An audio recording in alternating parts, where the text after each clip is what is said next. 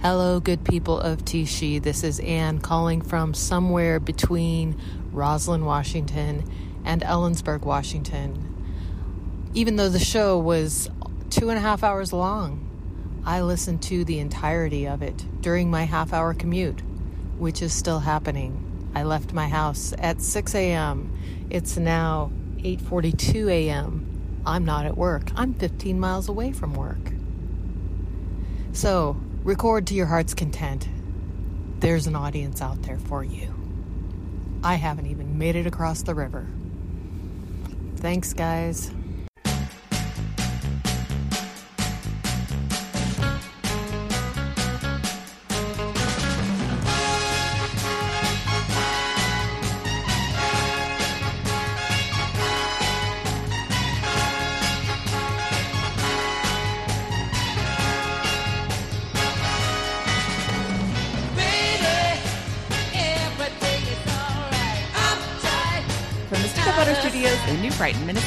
Ann Lundholm, and this show has everything friendly competition, not so friendly competition, your mall food choices, more holiday movie reviews, and that is just for starters. And joining me today, taking a break from their Twitch streams, are the Tishi Hardcore Gamers. First up, from Honey Pit Studios in Detroit, Michigan, it's Meredith, the MPH fan Harn. Hi, Meredith. Hi, Anne. That's re- I gotta delete that from the show sheet so you guys forget about it. It's in my memory. no. and from Necco Wafer Studios in good old Lynnwood, Washington, it's the nice lady, Christy Wise. Hello, Christy. Hello. Oh, you sound so chipper. I should update mine too because now that I'm not hoarding Necco wafers, they're easy to get. What? Oh yeah, they started making them again. yeah, right? they just sell them. Yeah, They're just Yeah. flooding the population? exactly. Well, and, So- and you know, I haven't had to drop any sort of thousands of dollars on my house in the last. knock on wood. Hurry, find months, something wood. so- Knock. It's only a matter of time, and you know it. Yep. Well, as always, we'll start with a little small talk. We'll check what's in the mailbag, do some game playing in medium talk, make some recommendations, call housekeeping to clean up the pieces from all the game boards that I flipped in rage, and let you know how you can get involved with the show. All right, I'll take us into small talk. We want to start with something very important a jam tracker update. I crawled into the guts of WordPress and checked our tip jar, and we had a deposit to our jam fund from our friend Jonathan. He's going to get us out of a jam. And we haven't had any jams recently because we've all been trapped in our houses, mm-hmm. but like we said about Meredith's house, it's only a matter of time. So, many thanks to Jonathan. You are a true friend and a true listener, and we love you. Mm-hmm. Thank you. Now, the next topic is my ongoing series, the Christmas movie review. Last week, Bobby and Hillary and I were discussing my Christmas movie, Holly's Holiday. Uh, and Bobby noticed that on Amazon there was a four movie collection that contained Holly's Holiday, and we fell into speculating about the movie Holiday Spin and what that could possibly be about. And it turned out to be a dance movie, which Bobby said, you know, is what everything on this show comes back to is shitty dance movies. And I chastised him for calling it shitty when none of us had seen it. And he said, well, I think you better watch it. Um, so Bobby kind of assigned this to me, but I accepted it freely. It was a, a free choice.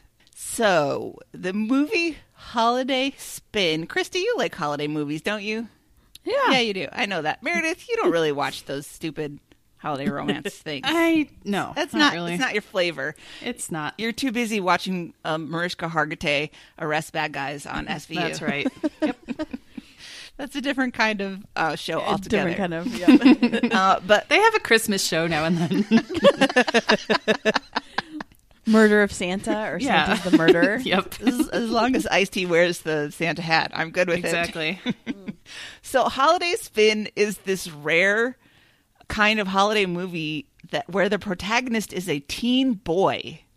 I don't oh. think I've ever seen a dumb holiday romance where they've had a man as the main character, except maybe I guess they're starting to do like gay stories now. Mm-hmm. But I've I haven't seen any of those because I don't I don't have cable, so I can only find what's on the streamers. And um, so, so this was a weird place to start from in the beginning, but it centers on Blake, who lives with his single mom in North Carolina, and she runs a dance studio, and he's going to be an MMA fighter. And then on Thanksgiving, his mom gets killed in a car crash, and his long lost father, Ruben, played by Ralph Macchio, comes to take him back to his home in Miami. And Ruben runs a dance studio where his star pupil Pia is training to win the holiday spin dance competition. And the dance studio is in financial disarray. I mean, how good can this place be if they're struggling to survive that much? I mean, what kind of elite organization is this? But if Pia wins the holiday spin, then her studio gets a $50,000 check, which is a weird prize structure. but okay. And she has a hotshot partner, Rob, who wants her to go all the way with him, and he's pressuring her to have sex, and she won't. So he cheats on her, and they break up, and he goes to a different studio. And then she has to convince Blake to be her partner for the holiday spin. And they win, and they fall in love, and it's a happy ending. So I devised this rating system, as Bobby said, my hoe based rating system. Mm-hmm. And last week I gave Holly's Holiday 10 hoes or three and a third ho ho hoes because I enjoyed it very much. and the week before that, I gave the Christmas calendar two hoes because it was very bad. And now I've realized that I have made a grievous tactical error because I didn't leave enough room at the bottom. because this movie is so bad. I don't know what to do. Can I do Half a negative, just an H. Negative, negative hose? hoes? Would that be O's? I They don't know. owe you some hose. Oh no, that's what it could be. Thank you, Christy. this movie gets an O. No. There were multiple points where I had to pause the movie, put the blanket over my head, and go, no, ah! no, Horrible. the worst. Because it was so embarrassing. I would call it a poor quality attempt at a cross between Strictly Ballroom and The Cutting Edge. Oh. And I okay. don't think it was actually written as a Christmas movie, but I think Oh. that when they decided that it might fit in the I don't know if it was Hallmark or Lifetime or whatever, that they were like, let's uh, get some Christmas in there. And so they did because I don't think the final dance competition was supposed to be holiday themed. Um, they had to do all the dances to Christmas music. Oh. Has anybody ever heard uh, Jingle Bells done as a samba? Because I have. oh. Do you want to know what Hark the Herald Angel sounds like as a swing tune? No. You don't. You do not. This. The dancing is the least embarrassing part of this entire movie, and they clearly went for casting dancers instead of actors. Oh, yeah. Mm-hmm. Yep. But there is like a dance off in the middle of a party. That's oh, I like a good dance off. not this one, you don't. I I feel like Bobby owes you two hours of your life back. I can't blame this on Bobby. In fact, I did chastise him for saying that it was a shitty movie when we didn't know, and he was right. he was right. See, I th- I feel like totally vindicated that these are not my type of movies just because they mm-hmm. just I don't know so predictably bad. But they're supposed to be bad, but there's bad, and then there's bad. I ha- so Ralph Macchio is way down the cast list on IMDb, so we thought that he just had like a one or two scenes. No, no, no. On the screen, he is the first credit. So oh, interesting. He's the star of this movie. I looked it up. He was 51 when it was filmed in 2012. So it's reasonable that he could have a 17 year old child mm-hmm. or a 21 year old child, as the person who played his kid actually was. but he looks like a lumpy 24 year old. His face is like uncanny. Like there, did he do work or just he d- doesn't age? I I don't think he's had work done or it wouldn't look lumpy the way it does. I think It's something. There's he's something just wrong. aging weird.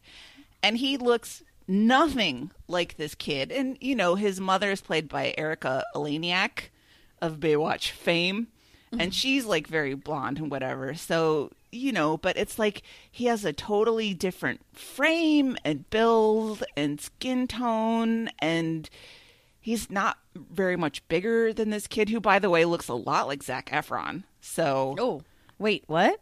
he- Okay, and might be in. Christy's like, yes, yes. I'm listening. Didn't Zac Efron, he, in the Hairspray musical, he played Link Larkin, didn't Mm-hmm. he? And so this kid played Link Larkin in the NBC Live Hairspray, Oh, okay. I guess. So there, I'm not, I don't think I'm imagining it. But let's see what else was terrible. The the bad boy stud of the dance floor who does the cheating is played by Benji Schwimmer, who I know from winning the second season of So You Think You Can Dance, and he is a world class ballroom and swing dancer. He is also the cutest, sweetest, funniest gay ex Mormon. And so to watch him playing this like horny, oversexed, straight villain was not working. Not believable. No, although he did have the unforgettable line after a confrontation with Blake. He says to his like henchman, "Come on, man, let's jet." And I was like, "Okay, Uh-huh. let's let's do this." Also, I couldn't figure out who this movie is for because it seems to be for tweens, but there's a kind of graphic sex scene in it where the girl is like riding the guy topless and they're making sex noises. Whoa. Is it Ralph Macchio? No, no, no. It's Oh. it's the it's the gay ex-Mormon, Okay. uh, bad boy stud of the dance floor. It's when he's cheating on Pia, the leading lady. They sh- she catches him in the act, and it's I mean it's not porn, but it's more graphic for something that I would imagine is supposed to be PG.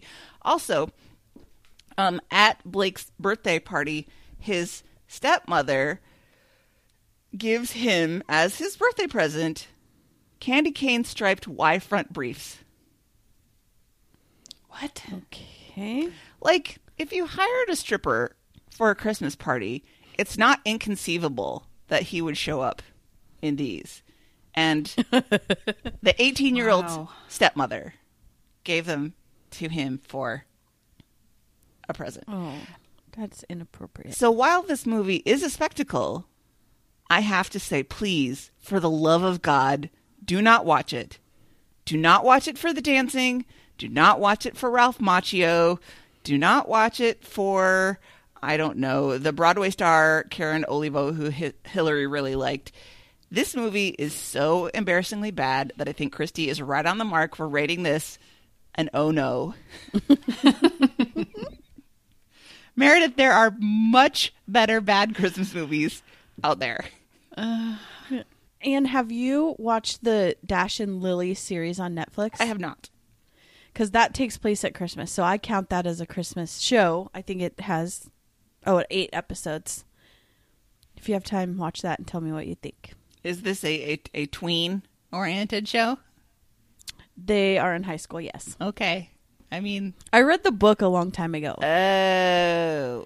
It was like a young adult book. Well, we'll see. I feel a little weary of um, tween oriented fare right now.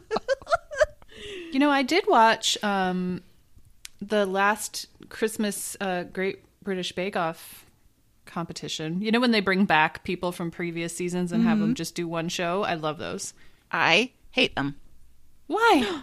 Because I'm done with those people, Meredith. you don't want to see them ever Yikes. again. I don't need to see them ever again. There's no stakes in the holiday. I mean, there's really That's true. nothing on the line. They're just, I mean, somebody wins, whatever, but they're just having fun.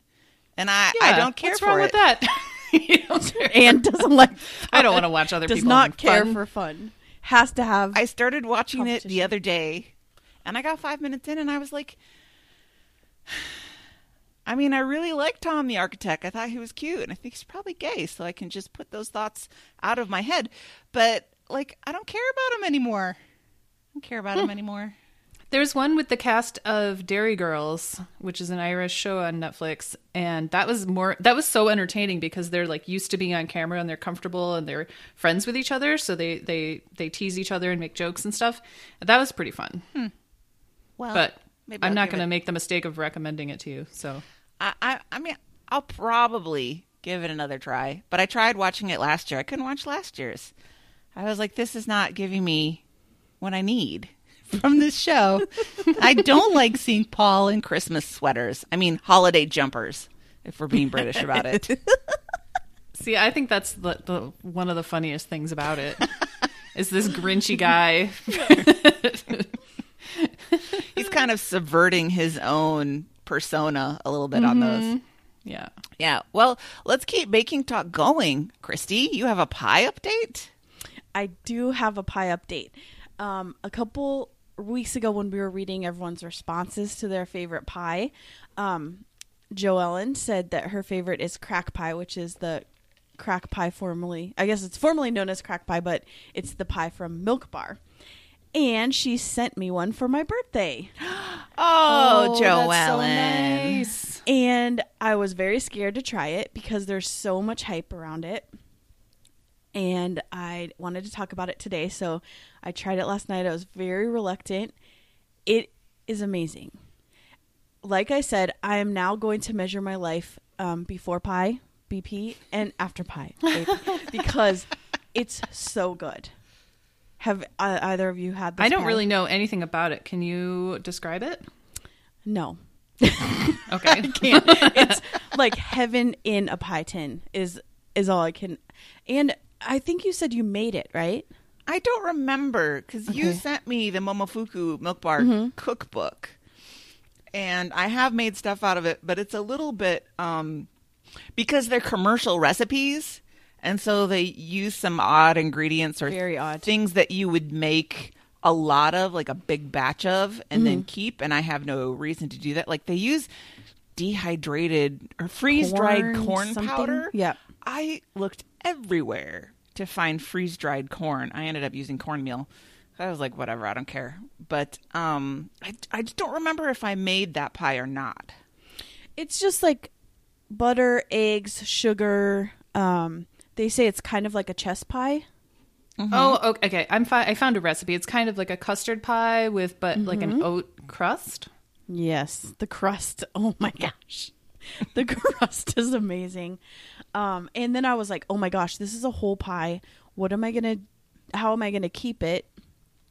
And then I was looking up, and everybody says that it actually gets better the longer it lasts, if you can actually let it last, because it's, um, you know, so good. So I think I'm going to have to um, individually wrap slices and hide them. Hopefully, not in the ice maker, because, you know, I've been burnt by that multiple times. Um, Right. That was going to be my next question is how involved is Jeremy in the life of this pie? Well, he he has said so. I didn't just get the pie. That's the best part. Is it was this like pack of one of every one of her famous cookies. Um, Ooh. I know, and um, birthday cake truffle balls, and those I was also a little bit worried about. I'm like, the, these look kind of weird. I'll try it. Those were made for me. Like everything I like. The you know because I love a um, funfetti. So it's basically just a cake ball that's funfetti without the chocolate coating that they usually do on cake on cake pops. So those are delicious. So he is very much like, I'm not going to open anything unless you open it and you offer it to me. So that's good. Uh, do we believe him? I do, yeah. Okay. So I had actually, before she sent this to me, decided to make her cornflake marshmallow chocolate chip cookies. And those are also labor intensive. Like you have to make this cornflake crumble before. Um, and it's a lot of refrigerating and then taking things out and then doing it. And um, I showed Anne a picture of my cookie compared to to uh, the, hers. So I wanted to try one you of mean those. your for- crispy pancakes? Yeah, they turned into very thin. I'm like, Anne, why did this happen? And she's like, well, because sometimes if the butter is too warm, they spread out that way. The problem is they came straight from the freezer. So I don't know. Maybe I messed it up. I don't- I but I, don't will know. tell you that both Jeremy and I took a bite of her version and mine, and we think mine's better. Oh well. Well, well, I- well. shots. and fired. I could, and what I think is because I can use real butter. I bet she has to put in some kind of preservative type situation to make them last. You know, I don't know. But But now you're making me curious to make these cookies myself. oh, Anne, do it. They're crispy Mm. and chewy at the same time. Mm. Oh, it's so good because the marshmallow melts and is like crunchy. I, I don't know how to explain it, but it's it's very. I'm good. listening. And the thing you make is like um, the only weird ingredient in this one is um, dehydrated milk. Oh Or- yeah, milk. yeah, Yeah, I got powdered that. milk. Okay, yeah. Uh, so you pa take the cornflakes and you crunch them up, and then you put melted butter and this um, dehydrated milk and sugar, and you mix it around, and then you bake that until it's crunchy, crumbly, and then you put that in there with marshmallows and chocolate chips and a whole bunch of butter. I do like a good cornflake cookie. Okay, so try it. I want to Okay. see what yours looks like compared to mine. so that's my pie update. Oh, that just sounds terrible. Happy birthday. Thank you. Happy birthday. Now, Meredith, you've also been baking, but you're taking it in a different direction. Yeah, I'm going the savory route because we have one person with diabetes in this house and I don't want two. So I You know what? That's his problem. Yeah. Yeah, but I don't need to have a whole pie for myself either. Is is another thing. So, but anyway, I've I tried to make pasties a long time ago and failed pretty badly. Um, but I was emboldened by the success of our pie dough show, um, and I was kind of feeling like.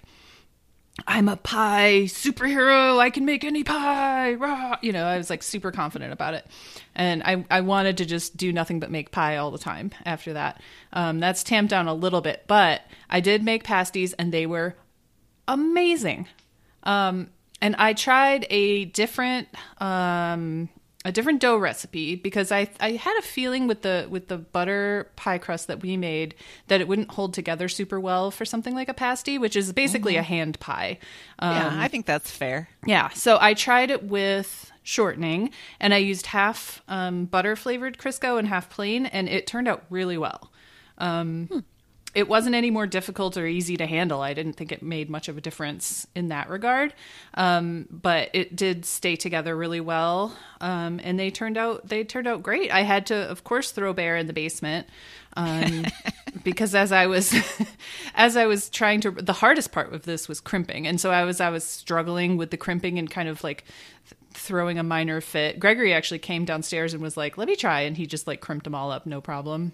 Oh, that bastard. Um, but while I was struggling with that, Bear stood up on one of the stools on the island and took a chomp out of one of the raw ones that I had sitting on a pan, and I was like, "All right, bud, you're done." Uh, so he had to go in the basement for most of that, but they turned out really well. They, I did like a classic Cornish pasty recipe. So, and that usually will have um, either ground beef or chopped up steak, um, potatoes, turnips, and or no, no, I'm sorry, not turnips, rutabaga. This is very specific, and then just like salt and pepper. There's really not a whole lot to it. Um, but they were delicious. Uh, if I, I'm gonna try to make them again because I have extra filling, and I am gonna put more salt and pepper because they were kind of boring. Um, the filling was kind of boring, but it was o overall a, a good success. And I think making something savory like this is a good kind of middle ground between me making a bunch of pies and not being able to eat them. So I think this is maybe a, a better way for me to practice pie dough. But I, I feel even more emboldened now. Like I'm just gonna do this all the time. Yeah.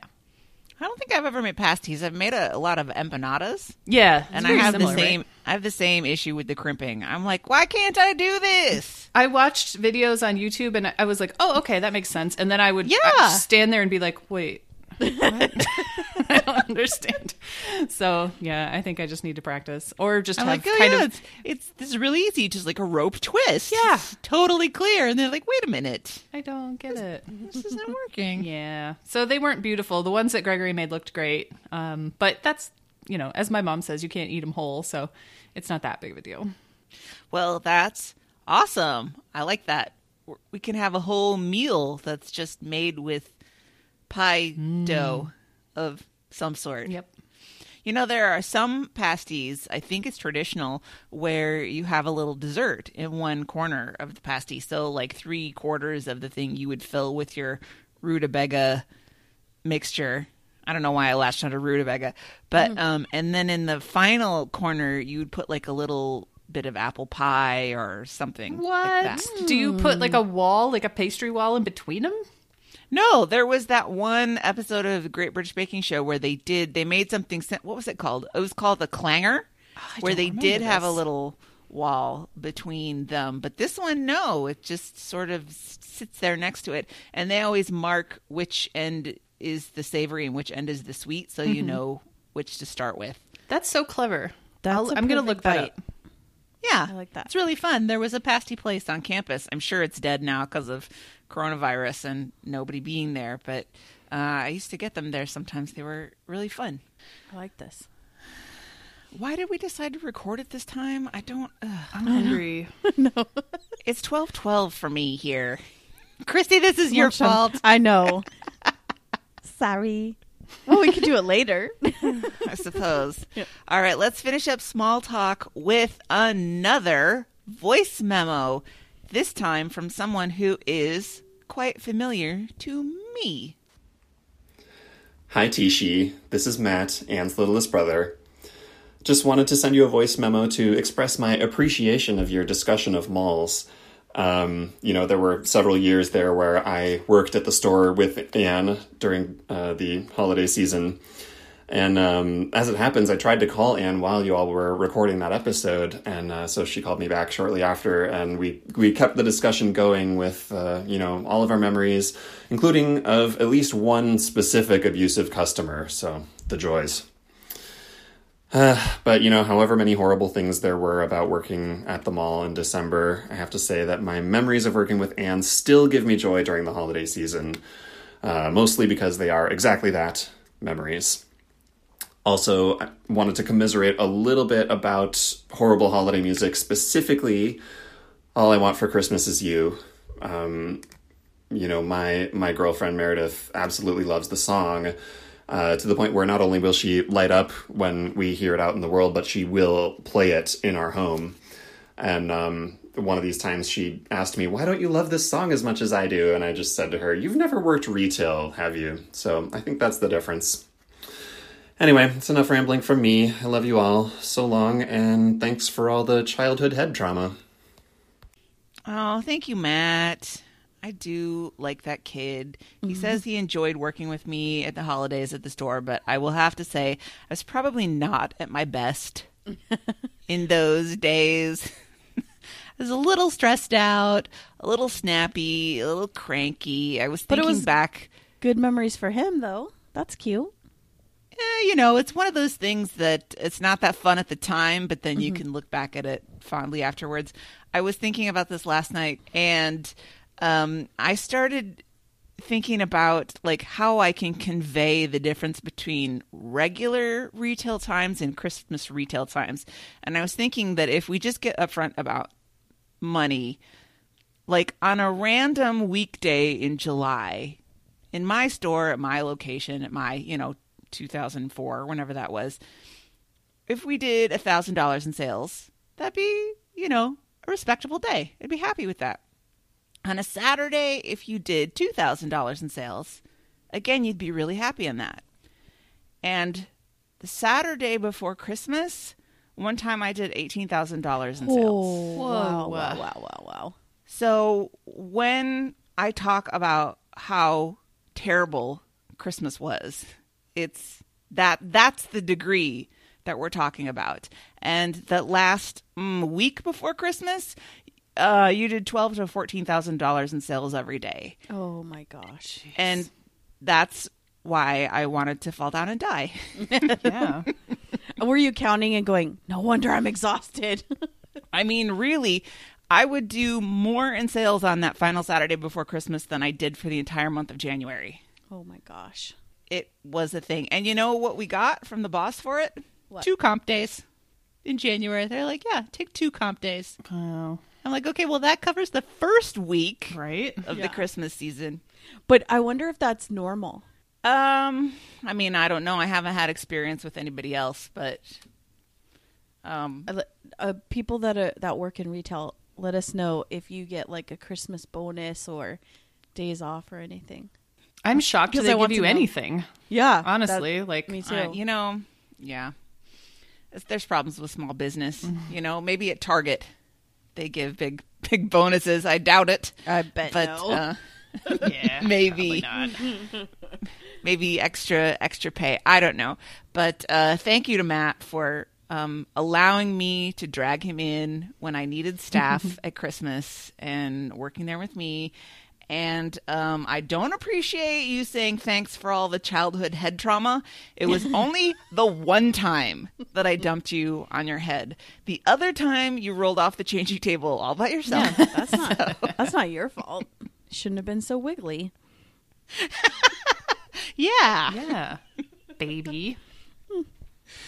But uh, with that, why don't we go on to the mailbag, Meredith? Let's go to the mailbag. Um, okay, so we need to talk about the responses to uh, mall talk and food court talk. Um, and I'm going to start with uh, an email that we got from um, our friend Justina. Justina says, Hi, T Shears. I knew I'd love Mall Talk. And Anne, I was one of those groups. You know, those performing groups for Christmas, although I'm pretty sure we were a cut above that band you were describing. I'm pretty sure you were. Uh, my high school elite singing group, the Encore Singers, she says terrible name, but it was 1983, uh, performed all over Southeast Pennsylvania during the holidays. We performed in the Bourse building. Ugh, I don't know how to pronounce that. Um, Sounds good. and at lots of other malls, including drum roll, please, the King of Prussia Mall. King of Prussia is such Hillary. a cool. Yeah. Yeah. Hillary's Dream Mall. Yep. Uh, and then she says, to the question of the week, my mall was the now gone Granite Run Mall, and it had a Farrell's. Do any of you know Farrell's? I do not. Is that ring a I've bell heard of you? it. do, because Okay. we've heard about it on TBTL. because they kiss you on your birthday. nauseam. Oh, gosh, I don't remember that. In the very old days, Mm-hmm. didn't they get They did a a waitress from Farrell's? yeah because they didn't know if it was true, so that I think they did a mystery solvers about it. Yes. Oh, Yep. okay. Um, it was an ice cream parlor, and it was the place to go at the mall. It was where I had my first ever vanilla Coke, and a love affair was born. I assume that's like a soda fountain drink and not like the vanilla Yes. Coke that you now buy. in I'm sure. cans. Yeah. Yeah. Yep. Um, now to our Facebook responses for question of the week. Um, Anne kindly grouped these because there were some, there were a lot of similarities. Um, Phyllis, Tier, and Kathleen all said orange, just Orange Julius. Um, this was a common response. A lot of people love that Orange Julius. Andrea said Orange Julius plus raw egg. Now I don't understand. Do you, what's going on with It this? was an addition that you could have. ugh. Why? And my mom has a has a orange Julius recipe that we would have on special breakfast occasions, and it has raw eggs in it. But, but again, mm. to Meredith's question, why? Yeah, I, I I still don't don't, understand why. So what I think, what there's those alcoholic beverages where you put egg white in it. like and so won- egg white, yeah. Mm-hmm. So I wonder if it's that, if it's a texture of, or if I made it without the eggs, if it would taste as good. I don't know. I'm sure it gives like the yolk gives it some creaminess and maybe the white gives it some fluffiness mm-hmm. And also some salmonella. and some salmonella. Yeah, I wouldn't don't get raw trust eggs a from the mall. Yeah, I wouldn't trust a 16 year old at Orange Right. Julius to safe food handling practices. No, Back in you. the day, the Orange Julius at my mall, which was, I believe, next to the Arby's, that was my favorite place to eat at the mall. The sign had the A and the N burned out, so it did kind of say Orgy Julius. Oh, Good. I mean, do you pay extra for that? I don't know. It's not on the menu that I remember. Um, Joseph says if I'm going for the full mall experience, appetizer is soft pretzel, main course is Panda's orange chicken, beverage is orange Julius triple berry, dessert See's free sample, and maybe a couple more chocolates to go. That is a day. Yeah. Not that Joseph's thought about it or anything. no, Joseph, do you miss the mall? Yeah. um, Charles said, "Pretzel dog malls allow me to be gross." Well, I think there's Nothing no rules gross about that. That's not gross. Great. Um, Brandon said soft pretzels. I refuse to go shopping at the mall unless I'm bribed with a soft pretzel. I think that's a good rule. Yeah. Uh, Mia says cinnamon sugar soft pretzel. Oh, God. Before times, I'd get them at the airport too. When I was a retail manager, my store was right across the hall from Great American Cookie Company, now Great American Cookies. I loved their peanut butter cookies. When it was too busy to take lunch, I'd have those cookies. Mm, cookies for lunch. Yeah. Thank God I never worked across from a cookie store. I I didn't have a lot of of mall food experiences because we weren't we didn't go to the mall because that was an extravagance. And we, if we went we certainly weren't going to get food there because that's ridiculous. Right. we were the family who packed a cooler of sandwiches to go to the theme park you know? So oh, yeah, we did that too. there's no way on earth we were getting mall court food. But anyway when i was a little bit older and would go myself it was always an auntie anne's uh, cinnamon sugar pretzel. My mall growing up didn't have a food court. It because it was it was too fancy. So there was a McDonald's which I wasn't interested in, and then um, I don't want to ruin Kate's answer, but there was like one store that had food. Okay, we'll get there. We'll get there Yeah. in a minute. Yeah. Um, Leslie uh, agrees. Uh, Auntie Anne's pretzel, but salt only. Orange Julius to wash it down. That's a solid snack. Yep. You know, I sort of feel like that may be the prototypical mall snack because Yeah. we've heard so many variations of, of pretzel and or orange Julius. Yeah. Now Orange Juice got bought out by Dairy Queen, maybe. Dairy Queen, yeah. So I don't even know if they're in malls anymore. Are they? Yes. Oh, when we get to yeah. Kate's, I'll tell you. okay. Um, Thea, Amanda, and Dorothy all said Sbarro's, just Sbarro's. Um, Missy has a very de- detailed uh, timeline.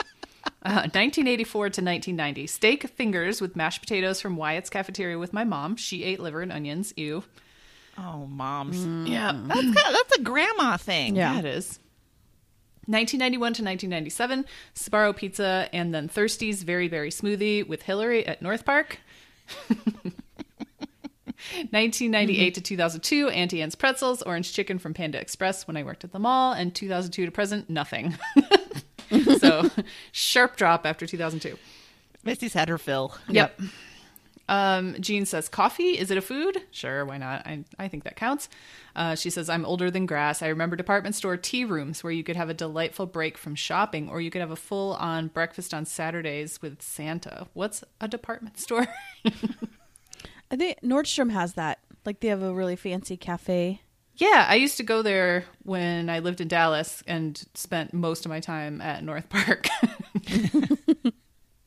yeah, they had a pretty nice restaurant there. Um, let's see. Edward says pre food court malls, old malls from when I was a little kid, eateries were spread throughout the malls. Orange Julius, the sample card at Hickory Farms, and Cosmos Pizza, a local pizzeria chain in my area. Actual food court malls built after 1986, Nathan's famous. I don't think I've ever seen a Nathan. I don't. Nathan's in the mall. No, maybe it's not a Midwest thing. Yeah. Uh, Chelsea says Johnny Rockets. Ooh, there's a Johnny Rockets at the Mall of America. Of Come course on up, there is. Chelsea. Julie says Panda Express orange chicken with a half side each of rice and steamed vegetables. That's a very well rounded meal. Very fancy. stop Too pretending. responsible. Morgan says in high school I would do the chicken run like Bobby and then get red beans and rice from the Cajun Grill. It was only $1.99 and if you asked they would pour a scoop of bourbon chicken sauce on top. Hmm. I'm amazed Thrifty. that anybody else does the chicken run. Yeah. I thought that was a Bobby only I- thing. We have the correct audience is what that means. Yep. Yep. Uh, Lane says it was a 45 minute drive to the nearest mall from my house when I was a kid, so it was a real treat to get a slice of Rocky Rococo Pizza, a Wisconsin pizza chain, or potato olés from Taco John's. Elaine out to took me Anne. back. Yeah. Rocky Rococo. That's got to be defunct now, I think. I've never heard of it. Neither have I. yeah. Just It's- Wisconsin. I, um, they, we had some in Minnesota, I think, but it's it's a I would say a lower tier Yeah. pizza chain. Lane can correct me if I'm misremembering, but it was more like a Godfather's pizza level than a Pizza Hut. I mean, when Pizza Hut is a the upper tier Right. of pizza chains. It's all relative yep. Um, uh, Saska says, I never made it to the food court. I'm always waylaid by the Cinnabon. you know, I've never actually had a Cinnabon.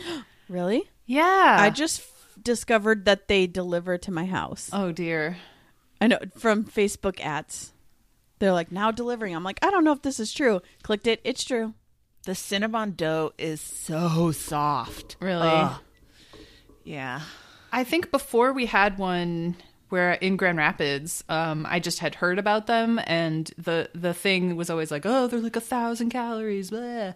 you know. So then when I finally did see one, I was like, well, I, I I'm the kind of person that can't really have a super sweet breakfast, or I have to I fall asleep and I feel like garbage the whole. So it's just it doesn't seem It's worth a it lunch. to me to This is lunch. yeah to have something like that and then maybe get on an airplane because an airport is the only place i've ever felt tempted by a cinnabon but i don't want to get on an airplane and just feel like absolute garbage so i just haven't done They it have they have mini ones, which is like the perfect size. Mm-hmm. Aren't they like four in a little box or something? Yeah, the mm. big one is like you need. Well, I mean, you could eat it, but cut it into fours or sixes, and Yeah. have like a little little taster bite. We'll get one next time you you come. okay i'll do i'll ha- i'll need Share it. some some company yeah Yeah.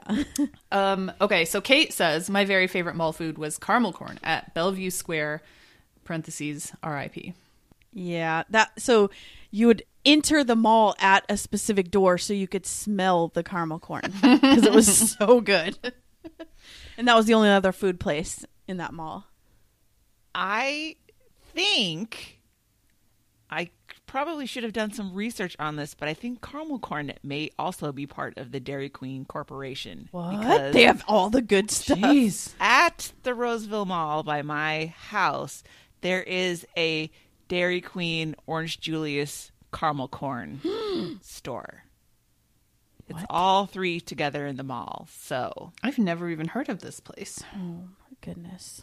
they, they have just- popcorn. Meredith. Yeah, it's just one of those different popcorn. you know, they figured, have yeah. cheese and caramel, caramel. cheese, plain. The kind You that's sold in buckets.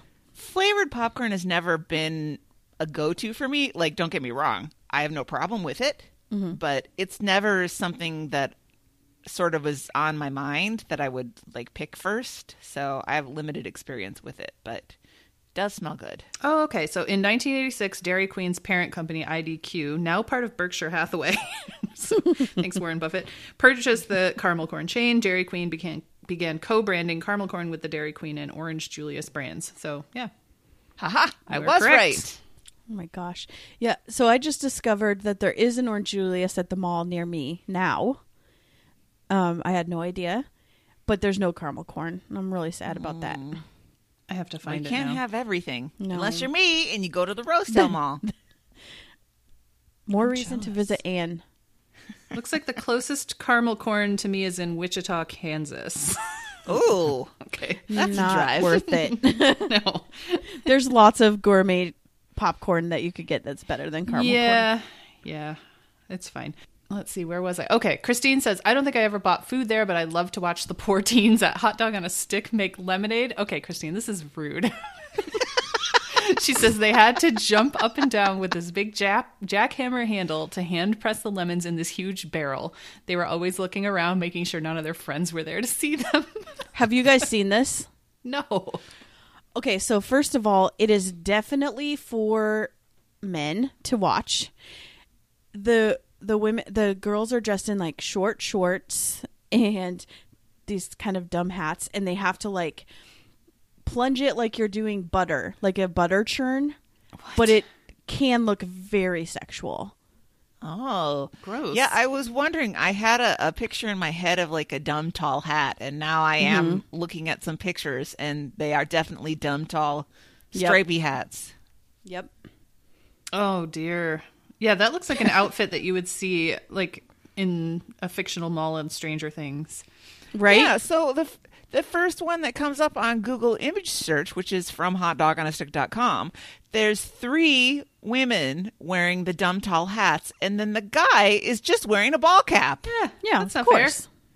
Sexism. What the He heck? probably doesn't have to wear shorty shorts either. he probably doesn't have to jump on the jackhammer handle either to make lemonade. Uh, yeah. Oh, have you oh seen? yeah, it's like you a s- butter do see churn. it? Okay, yep. Yeah, and they have to do it out in the open. Like it's not. Oh, we're gonna make some more in the back. That's horrible. Yeah.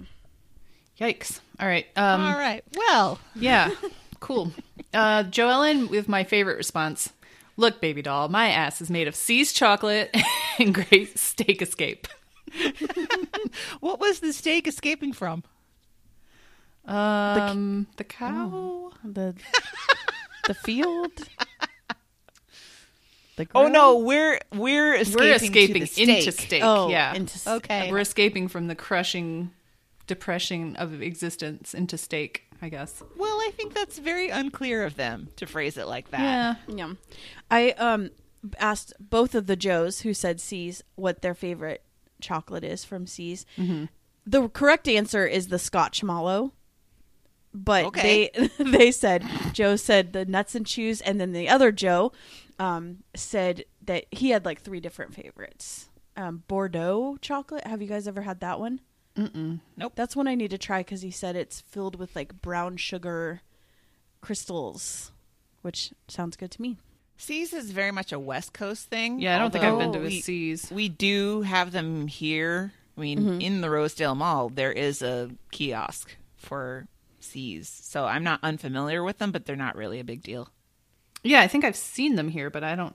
I don't know where. And the people have to w- wear those old fashioned white with the like black Yeah. piping Mm-hmm. outfits. and you get a free one when you go in. That's the best part. Nice. Um, and then finally, Anne Louise says, I loved going to Lexington, Lexington or Louisville or Cincinnati for a good mall trip, but this thread is making me feel better about growing up in a town too small to have a mall. I'm realizing mall food is like unnecessarily gross. well, yeah, that's part of the charm. Well, I mean, unnecessarily, Anne Louise. I think it's That's necessarily very gross. judgmental. Okay, there's two See's candies near me, and they're both in malls. Yeah, That makes sense. All right. Well, um, that was our question of the week. Please uh, go check out our Facebook page if you want to contribute. There's always it's a good discussion going on there, mm-hmm. as usual. Yeah, that was a fun one. Always, always with the food questions. Mm-hmm. So let's go into medium talk for this show. When I thought to myself, probably in the shower, because that's where I always have ideas for this show, maybe we should talk about games and playing games. I knew it had to be the two of you on it because Meredith is our video gamer and Christy is our board gamer Yep. and I knew that you guys would have um, good thoughts about this. So, did you guys grow up with like a family that liked to play games? I did for sure. Um, Yes.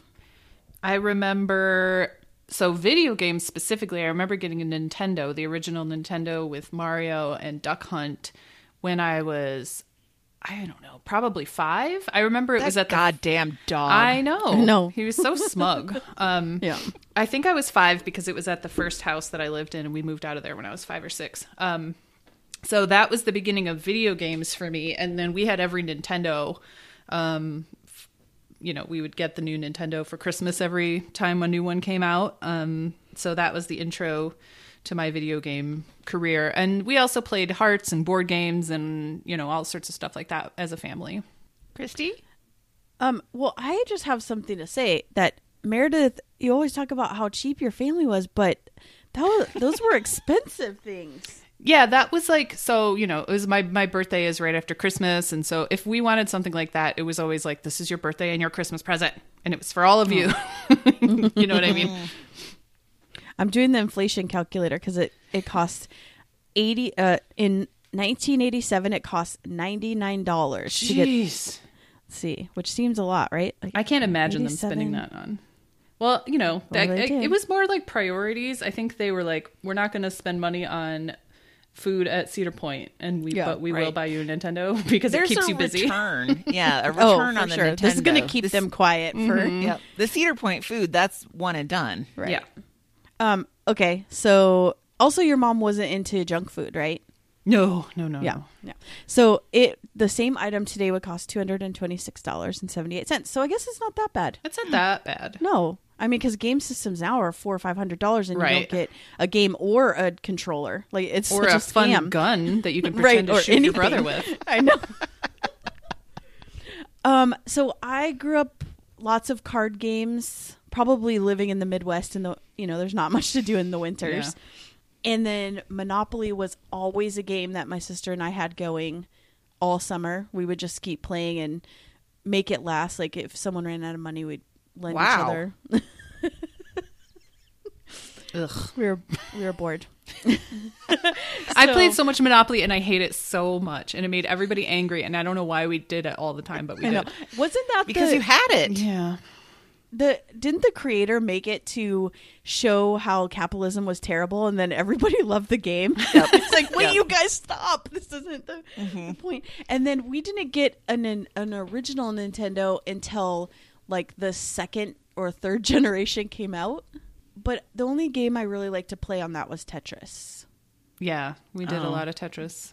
Tetris is good. Tetris is classic. yeah also dr mario did you guys ever play that Oh, which yeah. is so weird I that still it's- play it. what how do you play it Well, there's an iPad version, and you can get it on the Switch.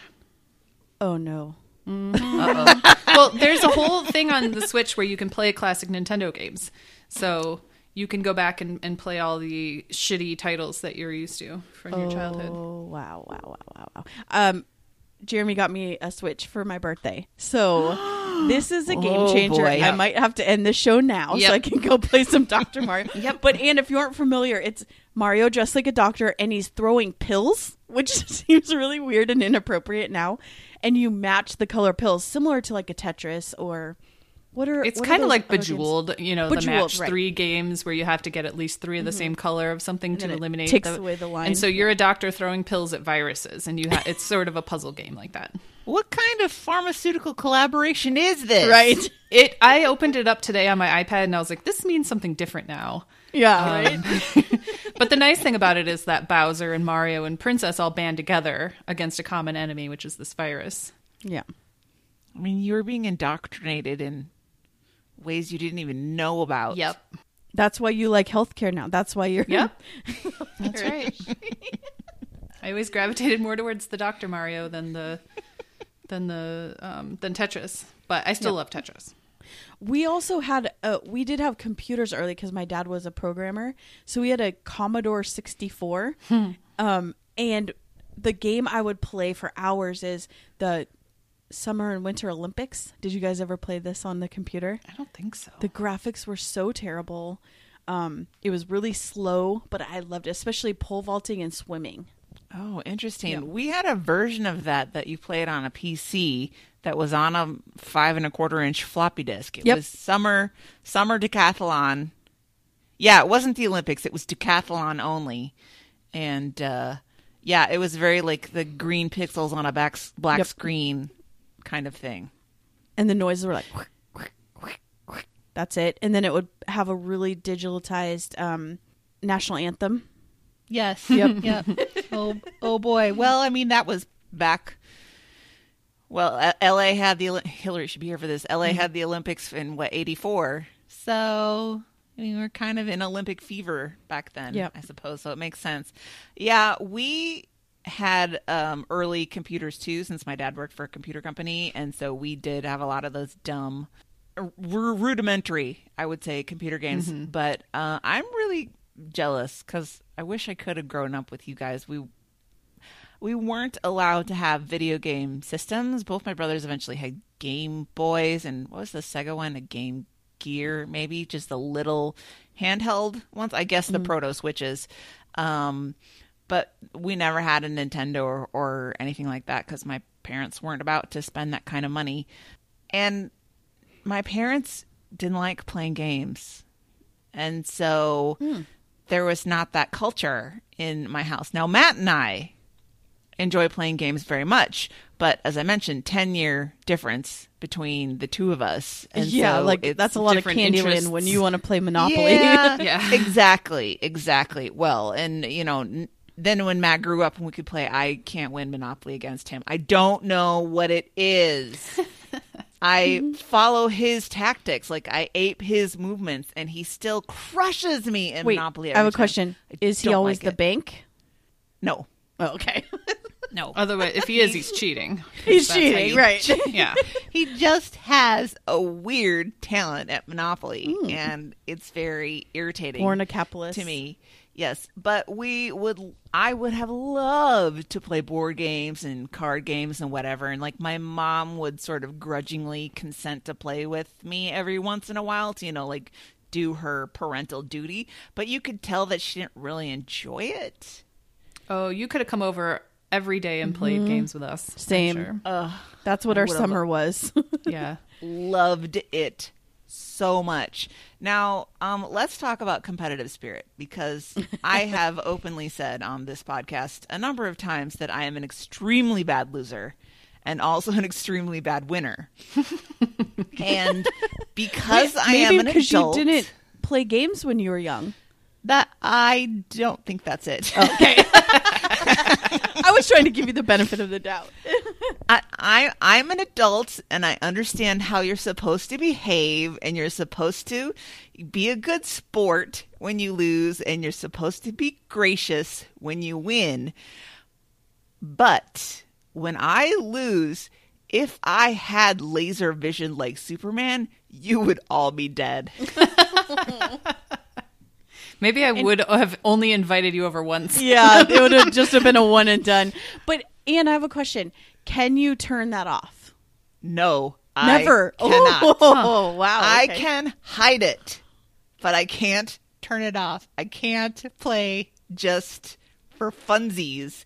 And even when I win, again, very gracious. Oh, it was a good game. That was so much fun. And inside me, I'm thinking, you lose. you lose. I win.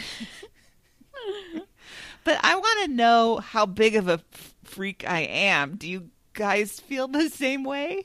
Not really. Probably because I lose. I okay. So I've played a lot of games still to this day. I always have most of my life, and I'm but I'm not very good at games. Um, I lose a lot, and I grew up losing. So Hearts was kind of a seminal card game for my family. Like we played Hearts constantly, and my grandma was the master. And hearts requires a little strategy and you know um there are some subversive ways that you can win. It's a really interesting fun game.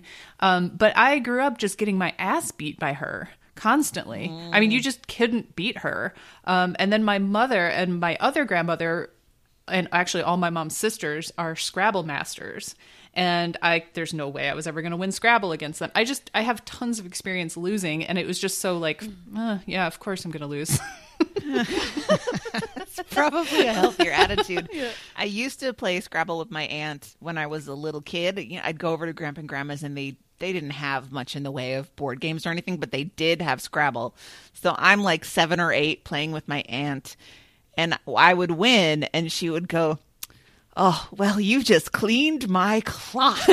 and I was like, haha, I'm so good Yay. at Scrabble. And then many years later, when I was adult, I was like, hey, wait a Wait minute. a minute. And I she said letting to you her, win? I said to her, all those times we played Scrabble, were you letting me win? And she just smiled at me. Oh. It's because she didn't want to deal with you. She was like, I know this girl is a sore loser. I know. These I tiles are going all over the floor. If I, I cannot stress enough. My anger and rage is stuffed so far down no one would know. inside of me. Yeah. I say all the right things. It's just I could kill you with the power of my mind Right. if such a thing was possible. So you n- no going to escape rooms. Oh, I don't know. I've never been to an escape room. I don't know how well that I would do It's fun. in there. If people don't listen to me and do what I tell them to Yeah. do, Exactly. That I I might have a problem. think I was really competitive. No, I mean I know I was, and um, like my family loved Trivial Pursuit, and I would just read those cards. So I have a I have a tradition of knowing way too much of useless knowledge. Um, but then when I g- became an adult and started playing tabletop games, there's a lot of games where everybody loses, or it's more fun to be the loser. Like Or it's like cooperative, and so there's Right, not really exactly. yeah. So I've learned to be more gracious in the losing, and it's actually a little fun, which seems weird. Hmm. Like with Werewolf and Secret Hitler, and even Among Us, like yes. you got to do so many naughty things. and even if you lose, you're like, "Ha! I lost, but you died." You get Like- to be a little subversive, yeah. yeah, yeah, yeah. So, um, Sabotage. I think Kinda those games help. Well, I think that I, you know, for my own psychology, I, I am a recovering perfectionist. And so there's only victory or abject failure. Those are the 2 mm-hmm. options. Mm-hmm. And if you win, you're a worthwhile person. and if you don't win, you're a sack of crap that nobody will Oh. ever love. And so I think I'm oh. working with some deeper issues in Yeah, my you Don't wanna play competitiveness. with you. I know. I so I would be so scared to play with you because I wouldn't want you to lose and feel that way. Well, but you know, I would let you win. That's my problem to deal with. Anne's feelings are Anne's responsibility. Thank you, therapist Meredith. you can only do what you can do, and how I react to it is my problem. So I think this Meredith's really hit on it. I think that a lot of losing teaches you how to lose. Mm-hmm. Yeah. And so, really, that's what I need. Yeah. So let's play a bunch of games where you don't know how to play it. Oh boy, I don't like not knowing what I'm doing. this is not going to be simple. Well, let's talk some specifics. We Okay. have sort of touched on some stuff before. Um, so in in the realm of video games, I'm not m- actually much of a video game player. As I said, we did have like early games. There was this one game that we played on the PC that was called Hoser, which is not Canadian, although you know, like Yeah. "Ooh, Hose Hoser. Um, but I don't know. I think maybe it's a little bit like Snake. I don't really know what Snake is, where you just had this long chain and you had to maneuver around obstacles and get to the thing, and that was really fun. Um, once games started to be a little bit more sophisticated, well, sophisticated is relative. We played Prince of Persia, which has been um, it's a I don't know, it's an Uber game. It's a long time, long running favorite. I think they're redeveloping the company that makes it um, makes Assassin's Creed, Oh, which okay. became such a huge moneymaker for them. I think they put Prince of Persia on the back burner, but you know they did make that Jake Gyllenhaal movie, Prince of Persia, Right. because you know he has Arabic heritage. I'm sure he looks quite Middle Eastern, don't you think? Yes. Do you think a movie like that could get made today with a white guy playing a Middle Eastern person? I mean, it, it probably could could, and and, would. it should not. Yeah. yeah. it would just get some some flack from some people, oh, probably. And Prince of Persia comes out January 21st on all of the systems. Yeah. Yeah. Well, so I played like the first iteration of it, and there were many Prince of Persia stands at the time, but we got into a thing where I would just watch my brother play. I would probably do pretty well if I watched Twitch streams because I don't really like fighting games that much because the fighting part is so boring. yeah. Mm-hmm. Like I would rather like follow the story or explore the world or whatever. So I would just you know, bring whatever. Like if when I was teaching myself to knit, I mean, semi successfully, I would just bring that and sit with a diet coke and watch, and then my brothers could do whatever they wanted to do. And I really enjoyed the time of us being together, and I didn't have much at stake in actually playing the game. So that's kind of as far as I've gotten with actual computer games And uh, I have a in my adult life. Would you be Yeah. bossy? Like, go go left, pick that up. No, Oh. uh, not anymore. I am very much just an observer. Back, remember when Myst came out Oh, yes, God. yes, yes. and was all the rage? Oh boy. And um, so in a puzzle solving kind of collaborative, I guess, game like that, I would get so mad at Carl because I would be watching him play and I'd be like, "Oh, try this, go over there," and he just ignored me all the time. But you were And right. Really no, I don't know that I was. It was just the fact that he would never try any of my suggestions or go where I wanted to go. Made me real mad. But um, so I think as long as it's not a puzzle solving game, I think I'd probably be fine just watching. And I've watched lots of stuff like there was a Batman game that he was playing for a while that I watched, and maybe one of the Resident Evils. And so, like, I just show up with snacks and a Diet Coke and just hang out with my brothers. That's, That's nice. really what I like as Yeah. far as video games go. You're a nice sister. Yeah. Well, you know, I want, although I do not like it when they play Mario Kart because that is the most boring game to watch. Really? in the I entire think world. I think it's fun to watch Mario Kart. I'm very good at Mario Kart. Like that's one of the ones that I have a natural talent for. Um, so I kind of like to watch other people play and steal They steal just their go secrets. round and round and round and round, and I never know: are they close to the finish line? Are they far from? Yeah, the what's happening? line? Don't uh, really care that much. There's also this one called Smash Brothers that's really boring to watch too. yeah, I want something with a story in mm-hmm. it, Okay. or Yep. like a, a progression. Something that just goes around and around is, is not going to do it for me. I mean, but would you like to watch it, Meredith, if you weren't playing? Yeah, yeah, sure. Oh, okay. Yeah, because there's a map. You can see where they are on the map. and then, well, the fun part about Mario Kart is is sabotaging the other the other cars, right? Throwing oh, turtle Oh no, shells like and stuff. I don't like that. Well, that's how you get ahead. you have to win on your own merits, not by dragging somebody else down. that is one of the merits is knowing how to defend yourself. Ugh, I'm not born for this life. But Meredith, you probably play the most involved games of any of us, like the things that you have to get sort of deeper into the world, right? Yeah, I do like um, games where you can you can do whatever you want. You can explore the world. It depends, you know, like depending on how I'm feeling. So World of Warcraft is one that I've played since day one. Um, World of Warcraft came out in 2004. I think it was like November 2004 and there was a huge build up to it because there are other uh, warcraft games but this one was blizzard's huge um, highly anticipated game and you choose a character and you basically can do whatever you want. There's this enormous world that you can explore um, and as time it still exists and i still play it pretty regularly although not as much as i used to. Um, but you can it, the world gets bigger and bigger and bigger. They are still developing it and making it better. They made the graphics better. Um, they've added all sorts of you know they overhaul the the system for for you know the fighting techniques and you can play all sorts of different kinds of characters and you can customize things and it's really really fun. You can walk around and you can just fish if you want to um, or you can join up with a bunch of uh, friends and go do dungeons. Um, and so the game itself is really fun, but the, the thing that has kept me playing is that I have a group of friends that I've been playing with since 2004 almost.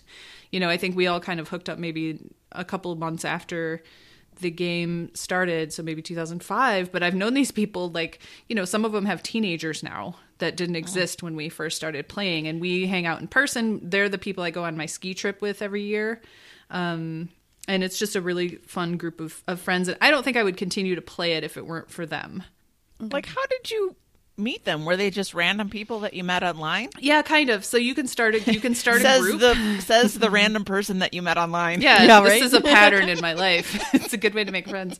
Um, yeah, so you can you start uh, you can join a guild. It's it's there there are benefits to that, and um, they early on were based on like time zone.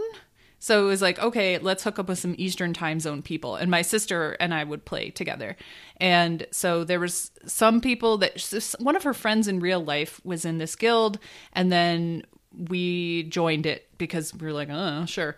Um, and then those people all became our friends. And, you know, people have come and gone, of course, over the years, but some of these people I've known since then and still see pretty regularly. We're not going to go skiing this coming year, of course, but hopefully the year after that. Um, and we would i'm not super high level. There are some people that play this game like professionally.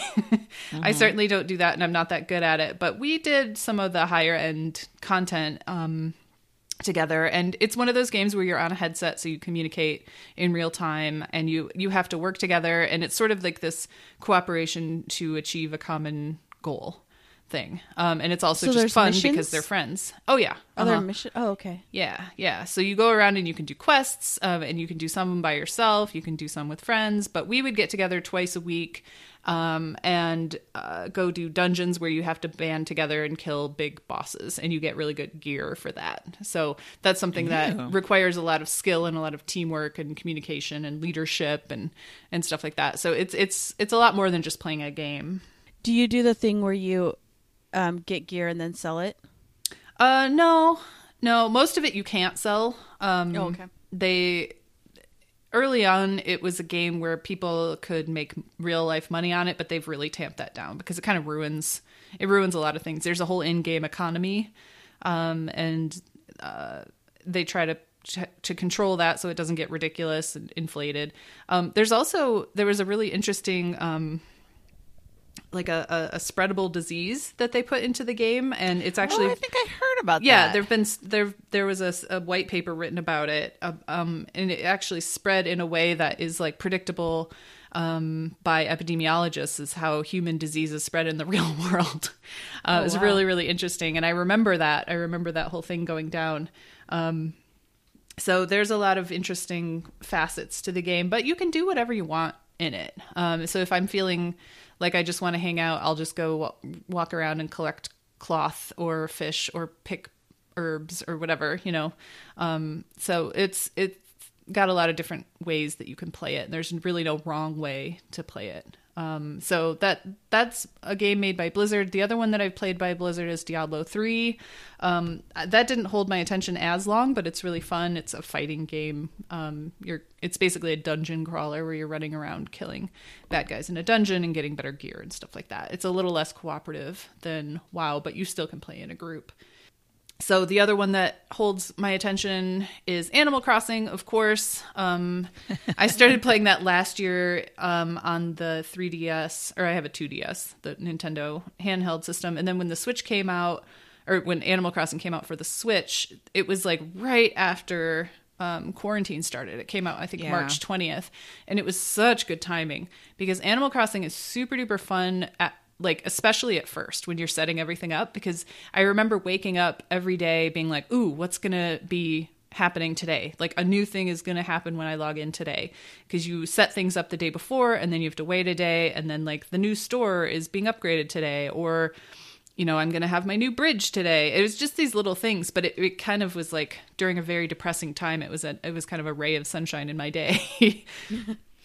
It seems like a very good sh- um, game for puttering. it is extremely. I mean, that's mostly what it is. That's what it is, right? Yeah, you're you're designing your island. It, there's like zero stakes. You know, there's no fighting. There's no violence. You make friends with these little animals that live on your island. Um, you give them gifts. You know, they give you stuff. Uh, you learn DIY recipes and you build things and you decorate your house and you plant flowers and trees and bushes. And, you know, that's like that's it is like the definition of puttering.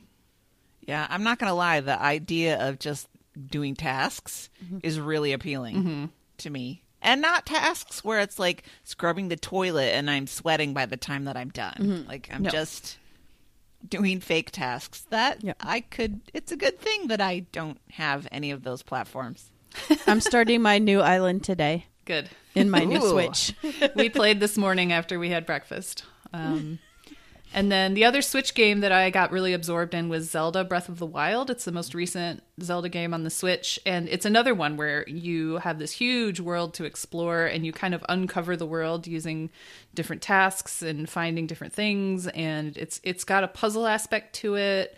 Um, and it's very engaging progression. Um, there's fighting to it too. There's definitely bad guys that you have to fight, and there's huge, um, scary castle to go into um, and try to save the day. It's super duper fun, and the graphics are beautiful, and the music is great. It was just so well done. Um, if you have any interest in that sort of game, I would definitely recommend Breath of the Wild. Do you so those I were would my like four that? video games that I wanted to talk about. Hmm? Do you think I would like that one? Probably. I mean, I don't know what kind of games you like, but um, it was really It was really really fun, and I would I'm considering I kind of miss it, you know, and like when you beat a game, you're like, oh, it's like when you finish a really good book and you miss it, and you want to go back. Um, so I I might like start over and start from scratch with that game again because it was so fun. Zelda games have like really good music, don't they? Yeah, they do. Uh, most Nintendo games do. Like, um, they have some amazing musicians and artists working for them. Um, Christy, you look like you have played a lot of like tried and true Yes. video games. So in the arcade, I was obsessed with Area 51. Did you? oh yeah, I don't know what one? that is. Yes. What? It's you an are. alien shooting game, It's an alien shooting game. Yeah. Um, where you're going into Area 51, and it's filled with these really um, mean, scary aliens, and so you have to shoot them. but not shoot the good guys, right? Wasn't that part no. of it? Yep. And Yeah. good guys would come out, and you'd have to not shoot them. Just because they look mean and scary doesn't mean they're going to be mean and scary. Well, they kill you. It was kind of a then- binary oh. in that game. Well, yeah. and you like shoot toxic waste containers and that that would blow everything up. It was really fun and I could play that for a really long time on one quarter. I guess it was 50 cents. Um and then I already st- talked about um Tetris and Dr. Mario because we had um we had Dig Dug. Did you guys ever play Dig Dug? uh-uh. uh-uh. That was on a the Commodore too. It was like this little guy who would dig tunnels, and then when bad guys would come, he'd shoot this thing that was um like a hose, and then fill the enemies up with air and explode them. sounds pornographic. I know it does. um, but the game that I can say that I the only game I've ever been obsessed with are The Sims. Oh yeah, yeah, yeah. I have a I have a long history with The Sims, Sim City, and The Sims. Yeah. I didn't ever play SimCity, but I played Sims on a on a computer, and I would just I was obsessed, like hours and hours and hours of mm-hmm. doing it, and I had all my friends within the game, like my real life friends had it in, and I would just upgrade the houses, and I knew all the like cheat codes to get more money. But do they have that for the Switch? I don't think no because it's not a Okay. Nintendo property. Okay, that's a good good answer. Yeah. I think I'm already with Animal Crossing, and I'm gonna get a little Yeah. get a little nuts. So yep. yeah, so those are my my history of games. All right, let's move on to phone games. This was mm-hmm. the only thing that Hillary had to contribute when she was like, "Well, the only thing I play is Candy Crush, so I don't need to be on this show." So we will give that an honorable mention, but I don't play a lot of phone games. I mean, I I am so late to the smartphone game that I haven't had that much time and I don't like paying for things. Mm-hmm. So I haven't bought a lot of stuff. And I think it's better not to spend a ton of time on my phone anyway. But I do have Sudoku on there, which I tell myself keeps my brain sharp. And I occasionally like to play Mahjong. And there's like 800 million Mahjong um, games out there. But I, I like the like m- matching games where you match the two things and match the two things and match the two things. Um, so I guess I spend my game time on my phone doing that, but um, that's about it.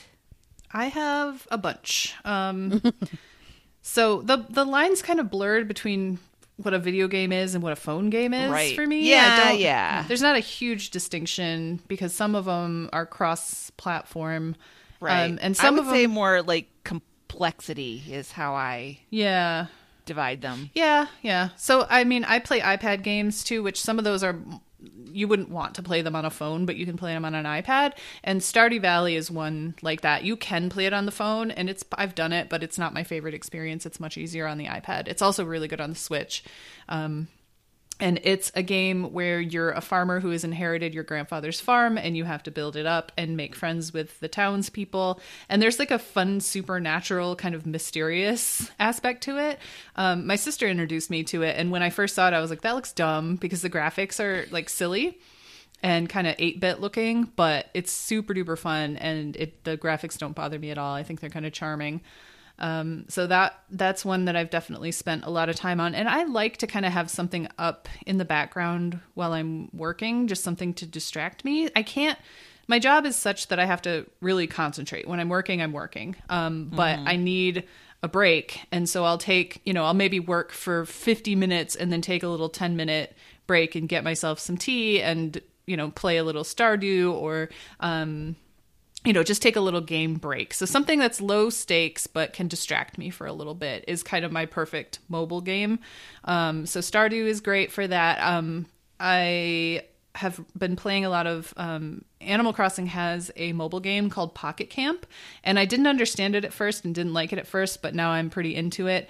And none of these games, so I paid for Stardew, I think it was eight dollars, but um, you don't have to really pay for a lot of these. Um, I, I think a play to win game is a bad game if you have to spend money to do well at it. But I also don't really mind paying. Like the guy who made Stardew was like a, a dude, just a one dude, um, and I don't mind giving him eight dollars. Oh, good for him. Yeah. Um, Plants vs. Zombies is a really fun one that I like to play on the iPad. And there's a version two um, with better graphics. And that one's a little irritating because it has a lot of ads. And but you don't ha- and and you can spend money on various plants that kill zombies, but I don't because again, it's irritating to have to do that. I think that's like five dollars for a plant, and I'm just not gonna do that. So who's the protagonist here? It's the plants. The plants are the good guys, yeah. And you're it's Okay. it's a castle defense game, which is you know style of video game or any kind of game. They're board games that are castle defense, and you have to set up your defense, and then they come after you. And if they break through your defenses, they go into your house. It's ba- the the idea is that it's your front yard that you're defending, and they break into your house, and then oh no, the zombies ate your brains. Is how you hmm. lose. Oh. But how do they know that you're in there? because you're you're They can defending smell your house from I them. guess so. All by putting plants in your yard. I don't think about it that hard. but you can do a couple quick rounds. Like that's a fun thing for me to do at lunch. You know, play a couple rounds of Plants vs Zombies and then get back to work. Hmm. yeah, that sounds like a good like mental break. Mm-hmm. Yeah. Christy, I've heard a lot about the game that you put in here Yeah. because I've heard I've heard they did a big advertising. They do a lot of advertising for on this podcasts. game. Yep. Best Yeah. Fiends. Best Fiends is is a matching. It's similar to a Bejeweled and a Candy Crush. I tried to play Candy Crush, and the first time it wanted me to pay money, I said, "Oh, uh, no, thanks," and I just deleted it. It was not for me. But Best Fiends is is a similar makeup. You are little fiend, a bug that or, or you use bugs to kill slugs. is the premise Or plants to kill zombies or bugs. Yeah, Ooh, I'm similar. interested I in mean, this. it's I don't know how I've never heard of this. I'm What, downloading it. really? Yeah. Oh my god, It's really? on every podcast. Well, and it's all so I've been funny. doing, I've been listening to audiobooks for the past like two months. I haven't Oh. picked up a podcast. That's what I did too. As soon as the election season started, I'm like, nope, only Yeah. only audiobooks. but um, pretty much every podcast for about six months advertised. But Okay. it's so funny when they do their live reads. I can tell when the people are lying because Yeah. they're like. I play this game all the time. The best parts are this. I'm on level 63. Well, I'm on like a thousand and I barely play it. So I know you're lying. Like, don't, don't lie. Um, yeah, I think I think that they require it, when they're advertising someone, they require like someone on the podcast to play at a level Oh. like thirty or something. Oh, that makes sense. Yeah. So, um, what I like about it is, well, I really played it a lot when I was commuting because it was perfect. I'd have a podcast on on the bus and play that on my phone um, because I can't really read while I'm while I'm writing because I get motion sick. Um, so that was good. This is also a good two screen. You're watching a show that it doesn't really matter if it's on in the background or whatever but I since I'm not obsessed with games, I never pay for anything. I don't watch the videos. So as soon as my lives are done, I'm like, okay, I'm done with Best Fiends for the day. And I've also no well, right now I have earned 24 hours of free everything. So I'm saving that. I'm saving that for when I can play for 24 hours. Twenty four hours. yeah. Where you get 24 hours of like unlimited lives. wow. God. Uh, Christy's gonna disappear, and we'll find her in some motel room, like strung out on Best Fiends. I well, I've accidentally hit the the reward not knowing that it, was going to give that to me and I'm like, "Oh, great. Well, there goes my day." Well, I guess I have to play it. yeah, I, and no choice. But mostly with I don't play that much because holding the phone actually hurts my hands. Yeah. So, I'm a little baby like that. No, no. I I understand. It's repetitive stress injury, right? Yeah. And I the have a- phones are just so big. I have a wireless charger that stands it up like a stand, so then I don't have to hold it. I have that next to my work oh. computer. it's That is dangerous. very smart. Meredith knows what she's doing. Yeah. I know. I need to ask advice from the gamer. Yeah, no kidding. Uh, Well, let's go a little bit analog here and talk about um, card games a bit. And I already said, you know, we didn't play that much in our house because my parents weren't into it. Carl actually would play with me and Matt sometimes, not because he was into it, but, you know, for the company. Uh, aspect of it, he'd be like, "Oh, sure, yeah, I'll play with you," but he's not like a um a, a killer sore loser competitive ogre like Matt and I are. Matt's really good for me to play with because we understand that we're both completely unreasonable. And so we can n- not have to try and stuff our rage down whenever we play together. But um one thing that Matt and I have been doing is playing Rummy 500 for 15 years Yeah. and Christy, like you said, you and your sister would play Monopoly for an entire summer. We're, we so in Rummy 500, you're playing until somebody gets to 500 points. And I offhand one time said, "What if we play to a 1000000 Mm-hmm. Rummy 1 million." So Matt has the score sheet. I want to say we're somewhere in the 60,000 point range. I don't think we're ever going to make it to a million because now we live 2,000 miles Yeah. apart Too far. and we don't. But do you play it every other. time you see you he comes home or whatever? Uh, it depends on if somebody if he brings the cards or not. Because I got special uh, decks of cards at Wizards of the Coast.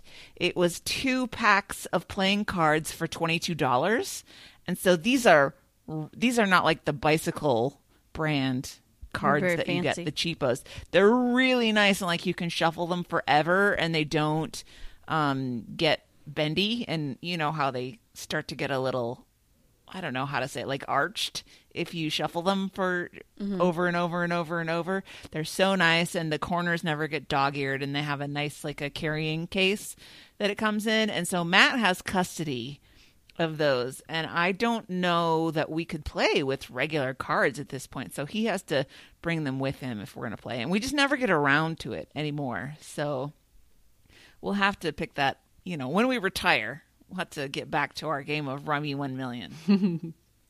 the other thing that we did play as a family was Uno. And I assume everybody Yeah. played Oh Uno. yeah. I think that was probably the first because little tiny kids can play Uno. Yeah, Yeah. Can I mean everybody can figure out draw two and draw Yeah. four Yeah. and wild card and all of that stuff. So we had a lot of fun doing that. And then we did have a period where my brothers and I played something that we called Ann Poker because okay, not pornographic. Um because I could never be bothered to remember the order of the hands in poker Okay. like what was better like full house is that better than three of a kind i don't know and i don't really care that much so we just made up our own point system and we played that for a while but you know to actually play poker that's too involved for me so those were mostly the card games that we played and there were a couple of other ones there was one called golf that we played i don't even remember how oh, you do yeah. that or something We played called that in college. I don't remember either. maybe like King's Corner. I think was one that we played. I don't know. I do like card games, but I just don't have anybody to play with. Come on, can we do that over Zoom? Would that be weird? Hmm. Wonder No, that wouldn't work it. because everybody would have to have their own deck of cards, or we'd have to find a program. well, yeah, I to say if we Yeah. computerized it, I'm sure we could. yeah. But Meredith, you already said that your family were like hearts ninjas. Yeah, definitely Hearts Ninjas. Um, Euchre, of course, because Michigan. Michigan. um, and Uno. But if we were playing, you know, I I had a long, long, long, long summer once. I don't remember why, but I just played solitaire nonstop. Probably because I was alone as a little kid. Yeah. I don't know. You can't do anything. You can't go anywhere. You know. I think when I discovered solitaire on the computer, that was awesome because I never solitaire can you the lines of cards get messy. Yes. And I don't like that. I want my cards to stay tidy. Well, I kept them tidy myself. If you're careful, they'll stay tidy. Yeah. Oh well, Try harder. That's part of the satisfying thing about it.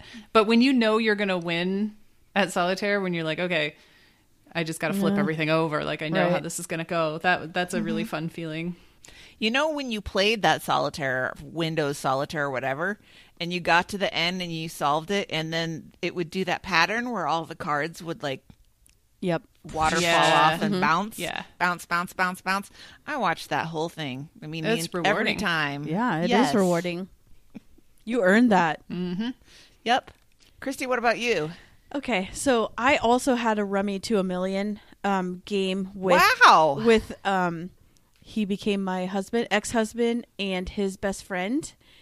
And I feel like we got to 50,000 before we stopped doing that. But we would we worked in a restaurant, so we would close the restaurant and then come home. And because we didn't work until five or six o'clock, we would stay up all night and play Rummy to a Million. So there was that. And then my family played a game called Hand and Foot, which is kind of like a rummy type situation, but you have a bunch of cards and you make books. Um, I found I thought that my family had invented it, that my uncle invented it, but then I found the the, um, the rules online. So it's someone. And then we played every Friday. We played this poker game called Five and a Half Twenty One and we had a bunch of people and we would play for money and the object was to get the closest to five and a half so half a point an ace was worth half a point or 11 um, so the pot would go to whoever was closest to five and a half and whoever was closest to 21 but there was cases where you could be both because of the ace um, and oh. that was really fun. We played like it was a quarter ante, and then every round that you were in, I don't remember the actual gameplay, but I mean, you could you could walk away winning a lot of money, and so that was really fun. And my uncle, my great uncle, it was his favorite game, and we'd do like crazy hat poker night, and everyone had wore a crazy hat, and then we'd be like switch, everyone change the hat to the left, and have like usually Mexican food for dinner and have a big fun poker night. Nice. Oh, I don't know if I like this hat switch thing because what Oh, if the it's fun. person sitting next to you has like really greasy hair? Um, well, we didn't then really. you could get hair their hair grease on you. Well, if that were the case, what you could say is, "Let's do two to the left." But if everybody works at the same restaurant, you're all covered in the same grease. Ugh. yeah, But some so that people was really revel fun. in the grease more than Ugh. others. That was, I think, I was in call. Yeah, that was when I was going to college, um, community college, and I was still living at home. We would do that.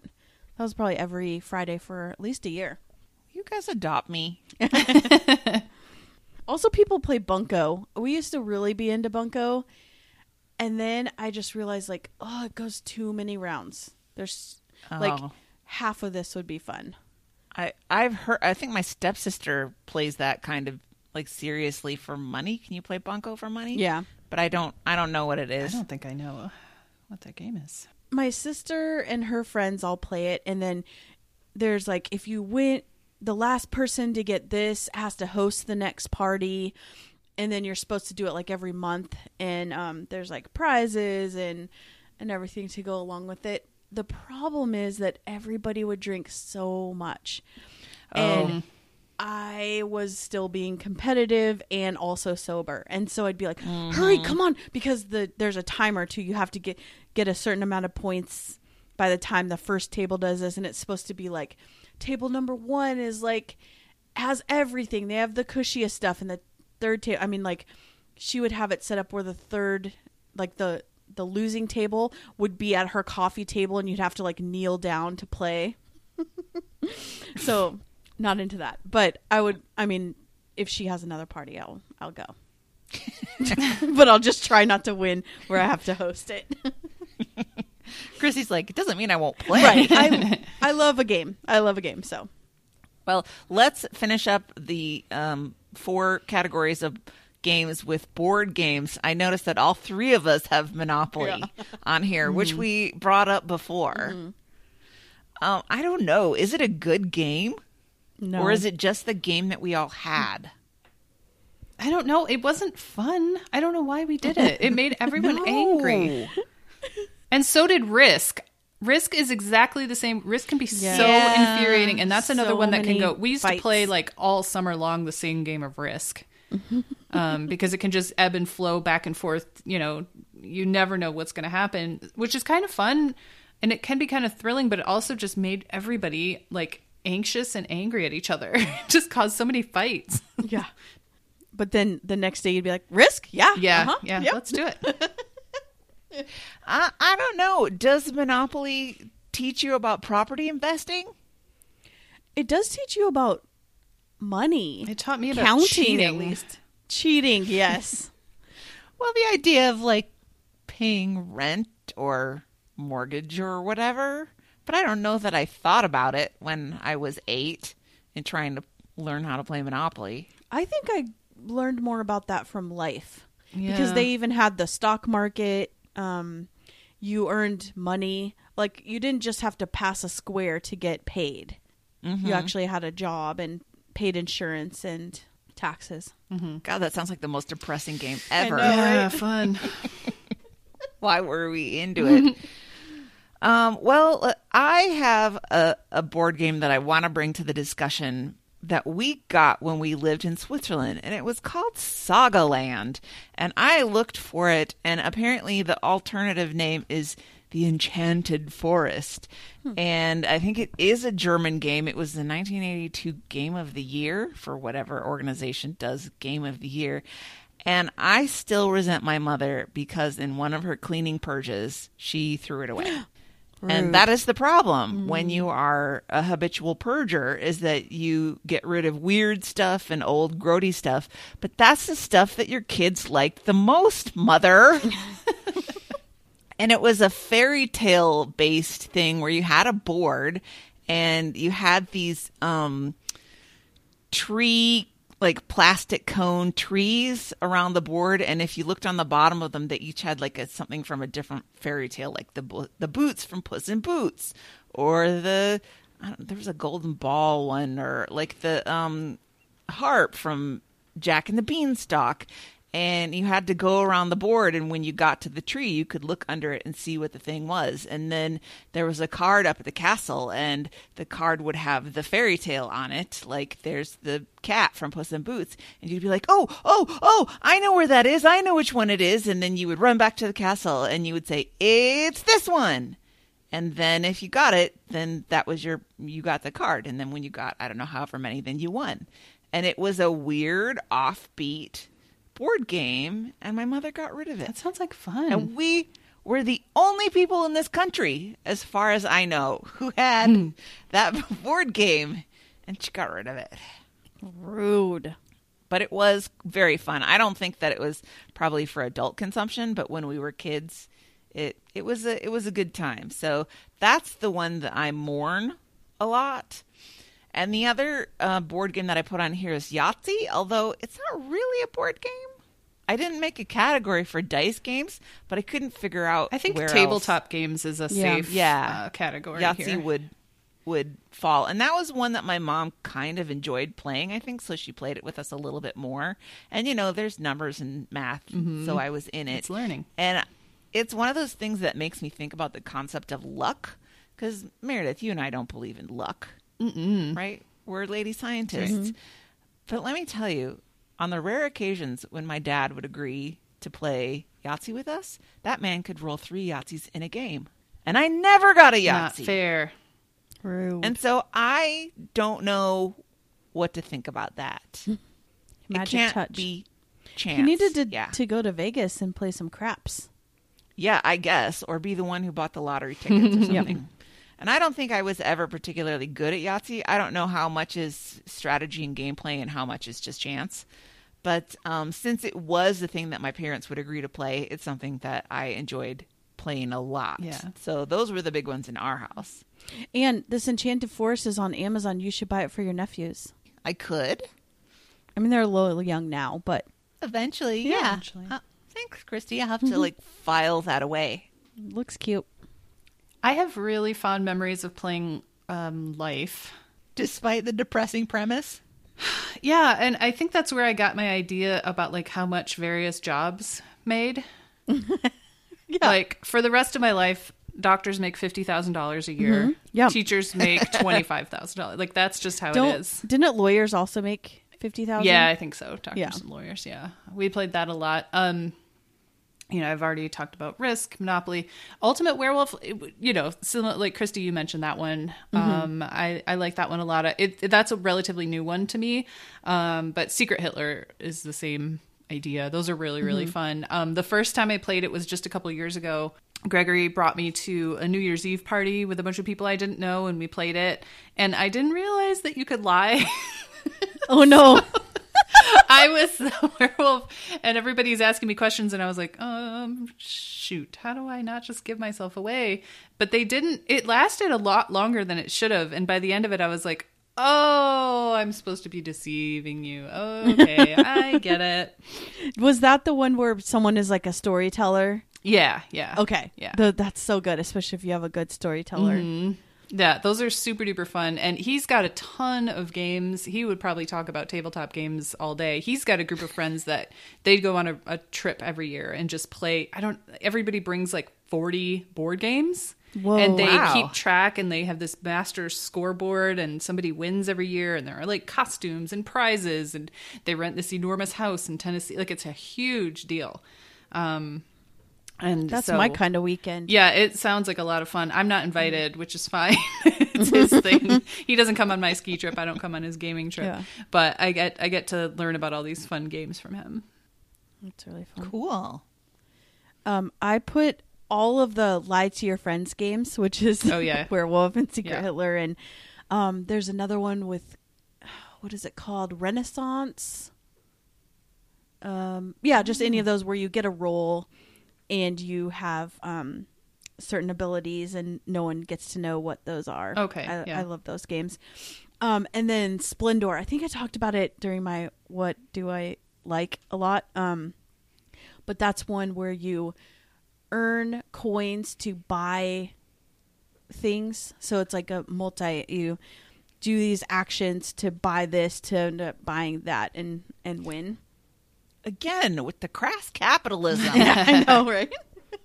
but I really, I really like those kind of games as well. And I'm really good at Splendor. I I've never lost a game of Splendor. Ooh.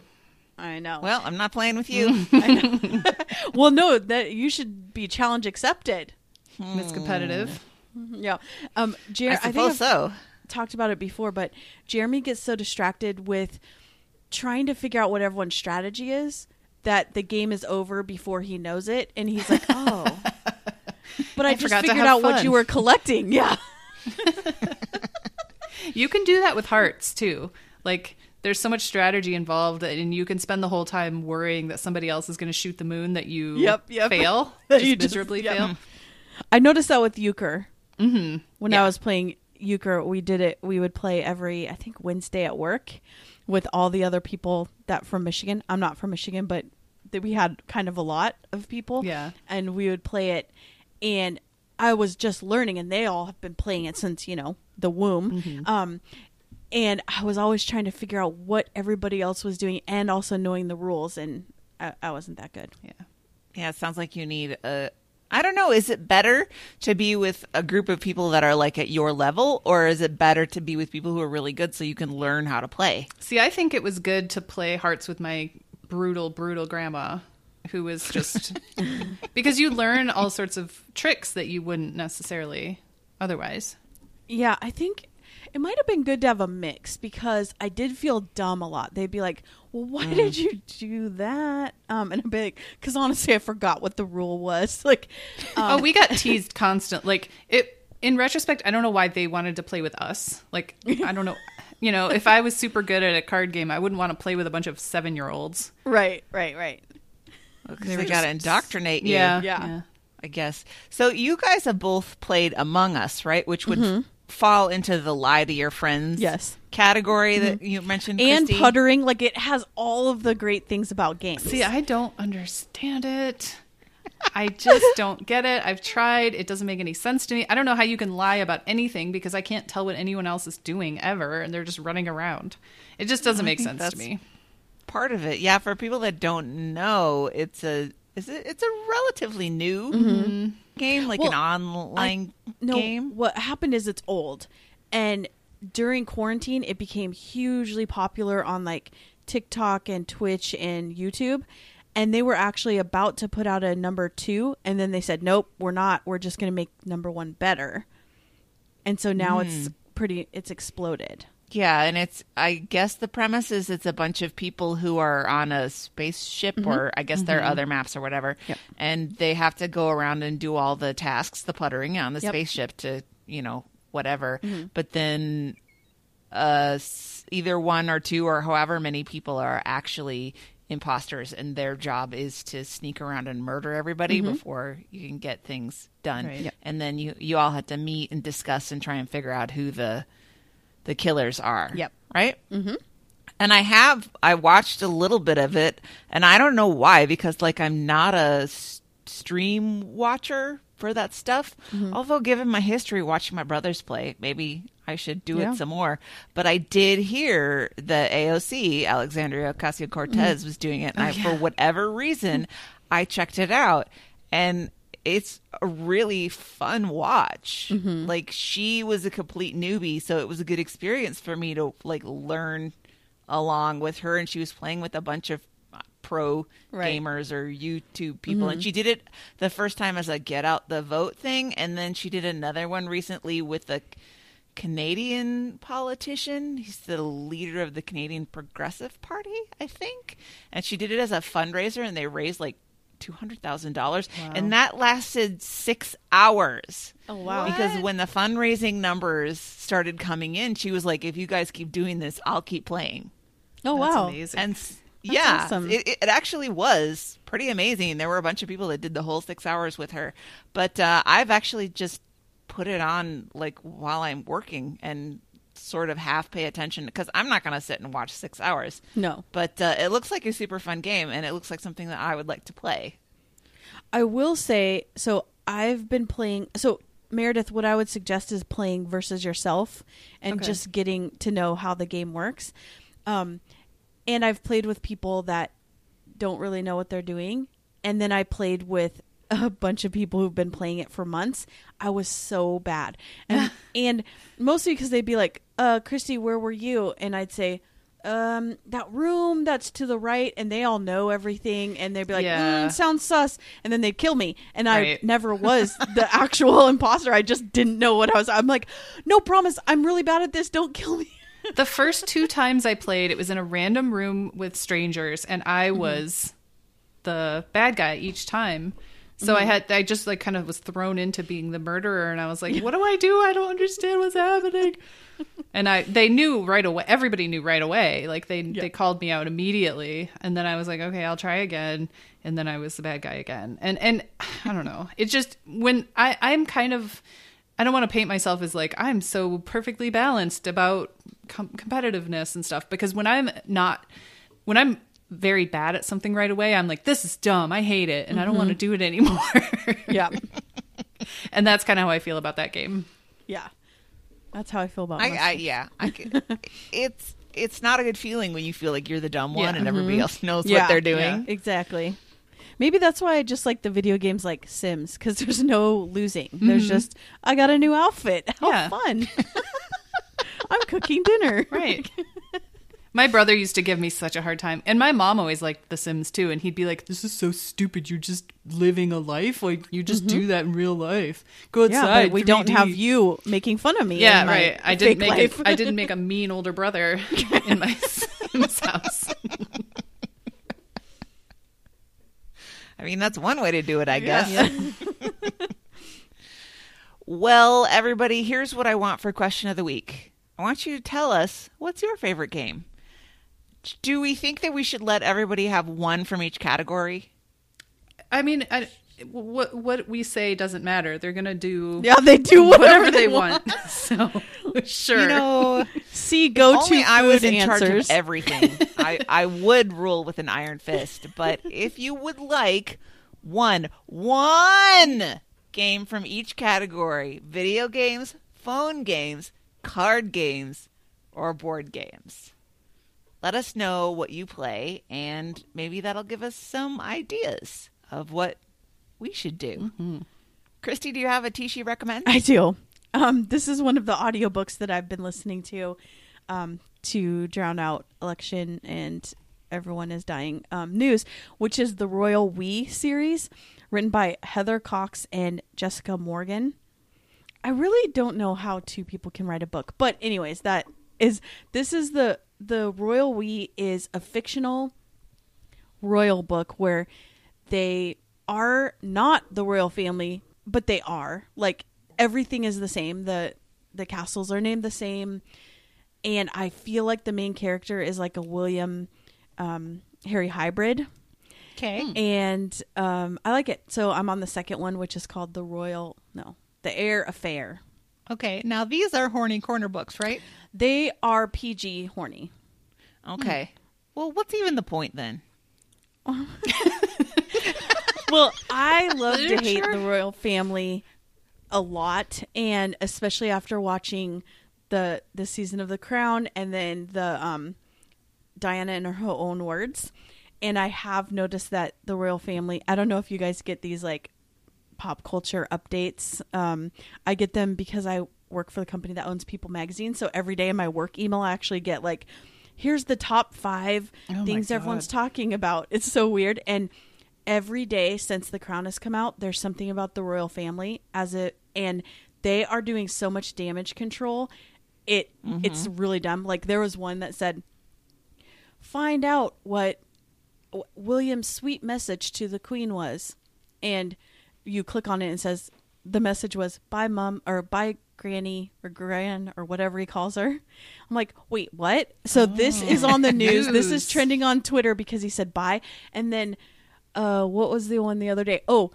The queen accidentally tweeted from her Twitter account. See what the tweet was, and it was thanks. Ooh. so they are definitely doing damage control and then um, kate and william are on that stupid tr- train that the royals own. Do you know about this train? They only bring it out when they need good pr they ride around they ride around the different um, countries and go and see people on like a goodwill thing. But the train is so old and rickety that they actually and and the sleeping cars only have twin beds so they can't even sleep in the same bed together. They probably don't at home let's be honest. Um but it, and then where are their kids? Like they're driving around the the countryside and their kid like they have what three four kids and they're nowhere to be seen in this dumb train. So yeah.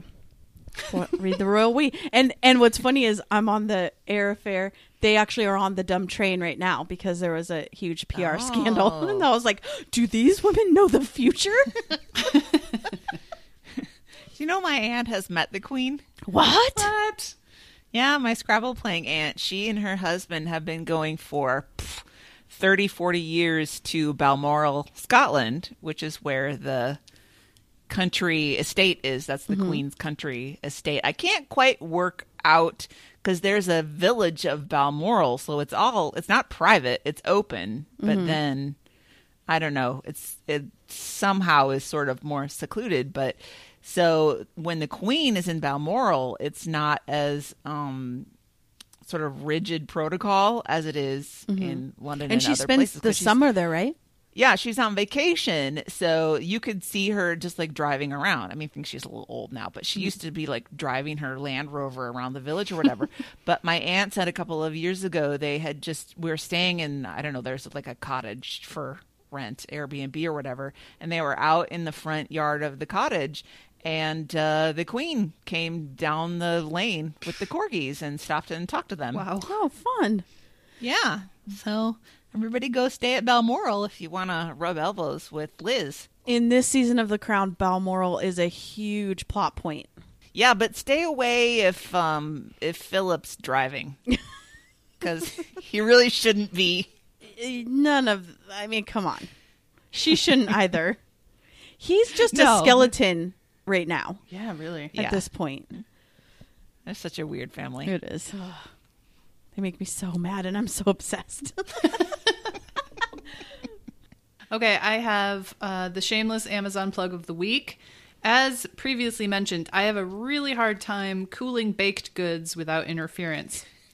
or making baked goods or cooking or doing anything at all in the Anything, kitchen yeah. because of a certain little gremlin who lives in my house named Bear. Um, so I I've been on this quest to figure out a way that I can cool things from the oven without him getting at them. And I finally came to the conclusion that I need to get some cloches um, and some some mesh cloches. And I found some on Amazon, and I've got two of them, and they're great. And this specific one is called a Giada stainless steel mesh food cover dome picnic outdoor mesh tent food cover protectors for outdoors camping parties picnics barbecues green and they are green so, so this is probably intended to be like an insect shield. Yes. right. Mm-hmm. Yes, I think that's the idea. Is it's for for dining outdoors to keep bugs off your food. is it heavy? No, no, it's very Okay. light. And so this is the so I have a little workaround because like of course he could just like pick it up, you know. I was gonna say he would stick a claw in it and and get mm-hmm. it, you know. He he broke one bowl and one plate yesterday just because I made the mistake of putting them on the counter instead of in the sink For God's sake, when I was Bear. done with lunch. Yeah, and then he probably ate some ceramic, whatever, um, because he was cleaning the soup off of the bowl. So what I do is I put these on the rack and then I binder clip them to the rack. and it works. So, but theoretically, he could like push the whole thing off the counter, right? He could, but he wouldn't get anything. Uh, true. You know, they'd still be protected and he wouldn't eat the whole thing. He might get some crumbs, but that's fine. There's nothing I can do about that. I have I have reasonable expectations. Um, so these things were sixteen ninety nine, and I think it has saved me a lot of headaches so far. Very nice. Good thinking, Meredith. Yeah, that's smart. Well, it took a while to get there, but I think it's a solution. Meredith's trying to stay one step ahead of Bear. Yeah, Possible. he's already plotted out what to do yeah, to take this thing down. we'll see. Well, let's roll into a little housekeeping. If you would like some um, merch with our name and or logo and or it's fine on it, you can certainly shop at our our little store at thisshowhaseverything.com and just click on that shop button and find our merchandise. Also, please rate and review us on your podcatcher of choice. I don't know, are we really trying to get more users, our listeners? Meh. I mean, I I'd kind of like to be more popular, but then again, we'd get the weirdos. and I'm not sure. I like No our audience. that, but Yeah. we have a Yeah. great audience. But but you know, still, still review us and, and say what you like. And you know, Hillary lives on that Oh, yeah. stuff. So um, tell her how great she is, how how smart, pretty she is. That's really all that we want. And uh, add our Amazon link to your phone home screen. Maybe these mesh bug covers. No, not a bug cover. A food cover to keep bugs and small black cats out. And uh, then, whenever you need something on Amazon, just click on that and surf away from there. And then we'll get a couple of pennies for our uh, costs in running the show. And that would be great. And this is how you can get involved with the show. Go to our website, thisshowhaseverything.com, and you can send us your thoughts and feelings at throwyourphone.com. Join our Facebook where all the fun happens. I think it's just the show has everything, right? Is that how you find it on I think so, Facebook? yeah. You can tweet us. We sometimes look at that. It's at Tishi Show. I think we all have a notification, but no one ever tweets us. So, or email us at tshi at 10710.com and send us a voicemail. Wait. Oh, send us a voice memo. We used to have a phone, but we ruined it. Um, yeah, send us a voice memo to tshi at 10710.com like Matt did and Anne, and you can hear yourself on the show. And you can also fax us at 617 354 8513. Does that still work? Yeah, As as I know. absolutely. Figure out how to fax us. Do people have fax machines at, at when they're not in the office? I mean, I can fax from my computer. Oh, mm-hmm. okay. Do that. My mom gave me my dad's printer, fax, copier combo, mm-hmm. which I can't get to work, but I have it. Theoretically, and the, it the might- first thing you need to do is fax something to Bobby as soon as you Yeah. can get it to work. I will. I've downloaded so many drivers. it still doesn't work. Oh. Printers are the worst. Yeah, they are. All right. Thanks for joining us, and that was everything Was it? How about games? about games. I don't think it was. we could talk for another 10 Yeah. hours about games.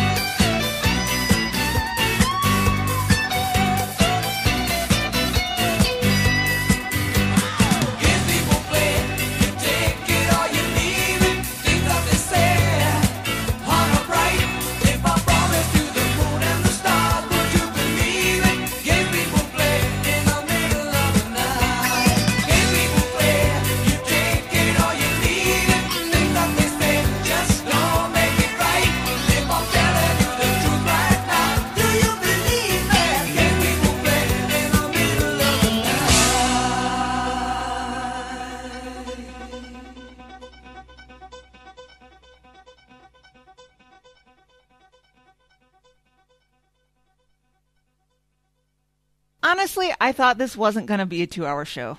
I really thought it wouldn't. would you think Was it? that? I don't know why. I thought surely we can't do it again. Well, last one was two and a half, right? So we're Yeah. getting a little better. I, I well, that's because it was me and Hillary going and another mm. thing. I restrained myself a lot. There was a lot more Me games I wanted to talk about, but I had so many more stories. I'm really hungry, so Yeah.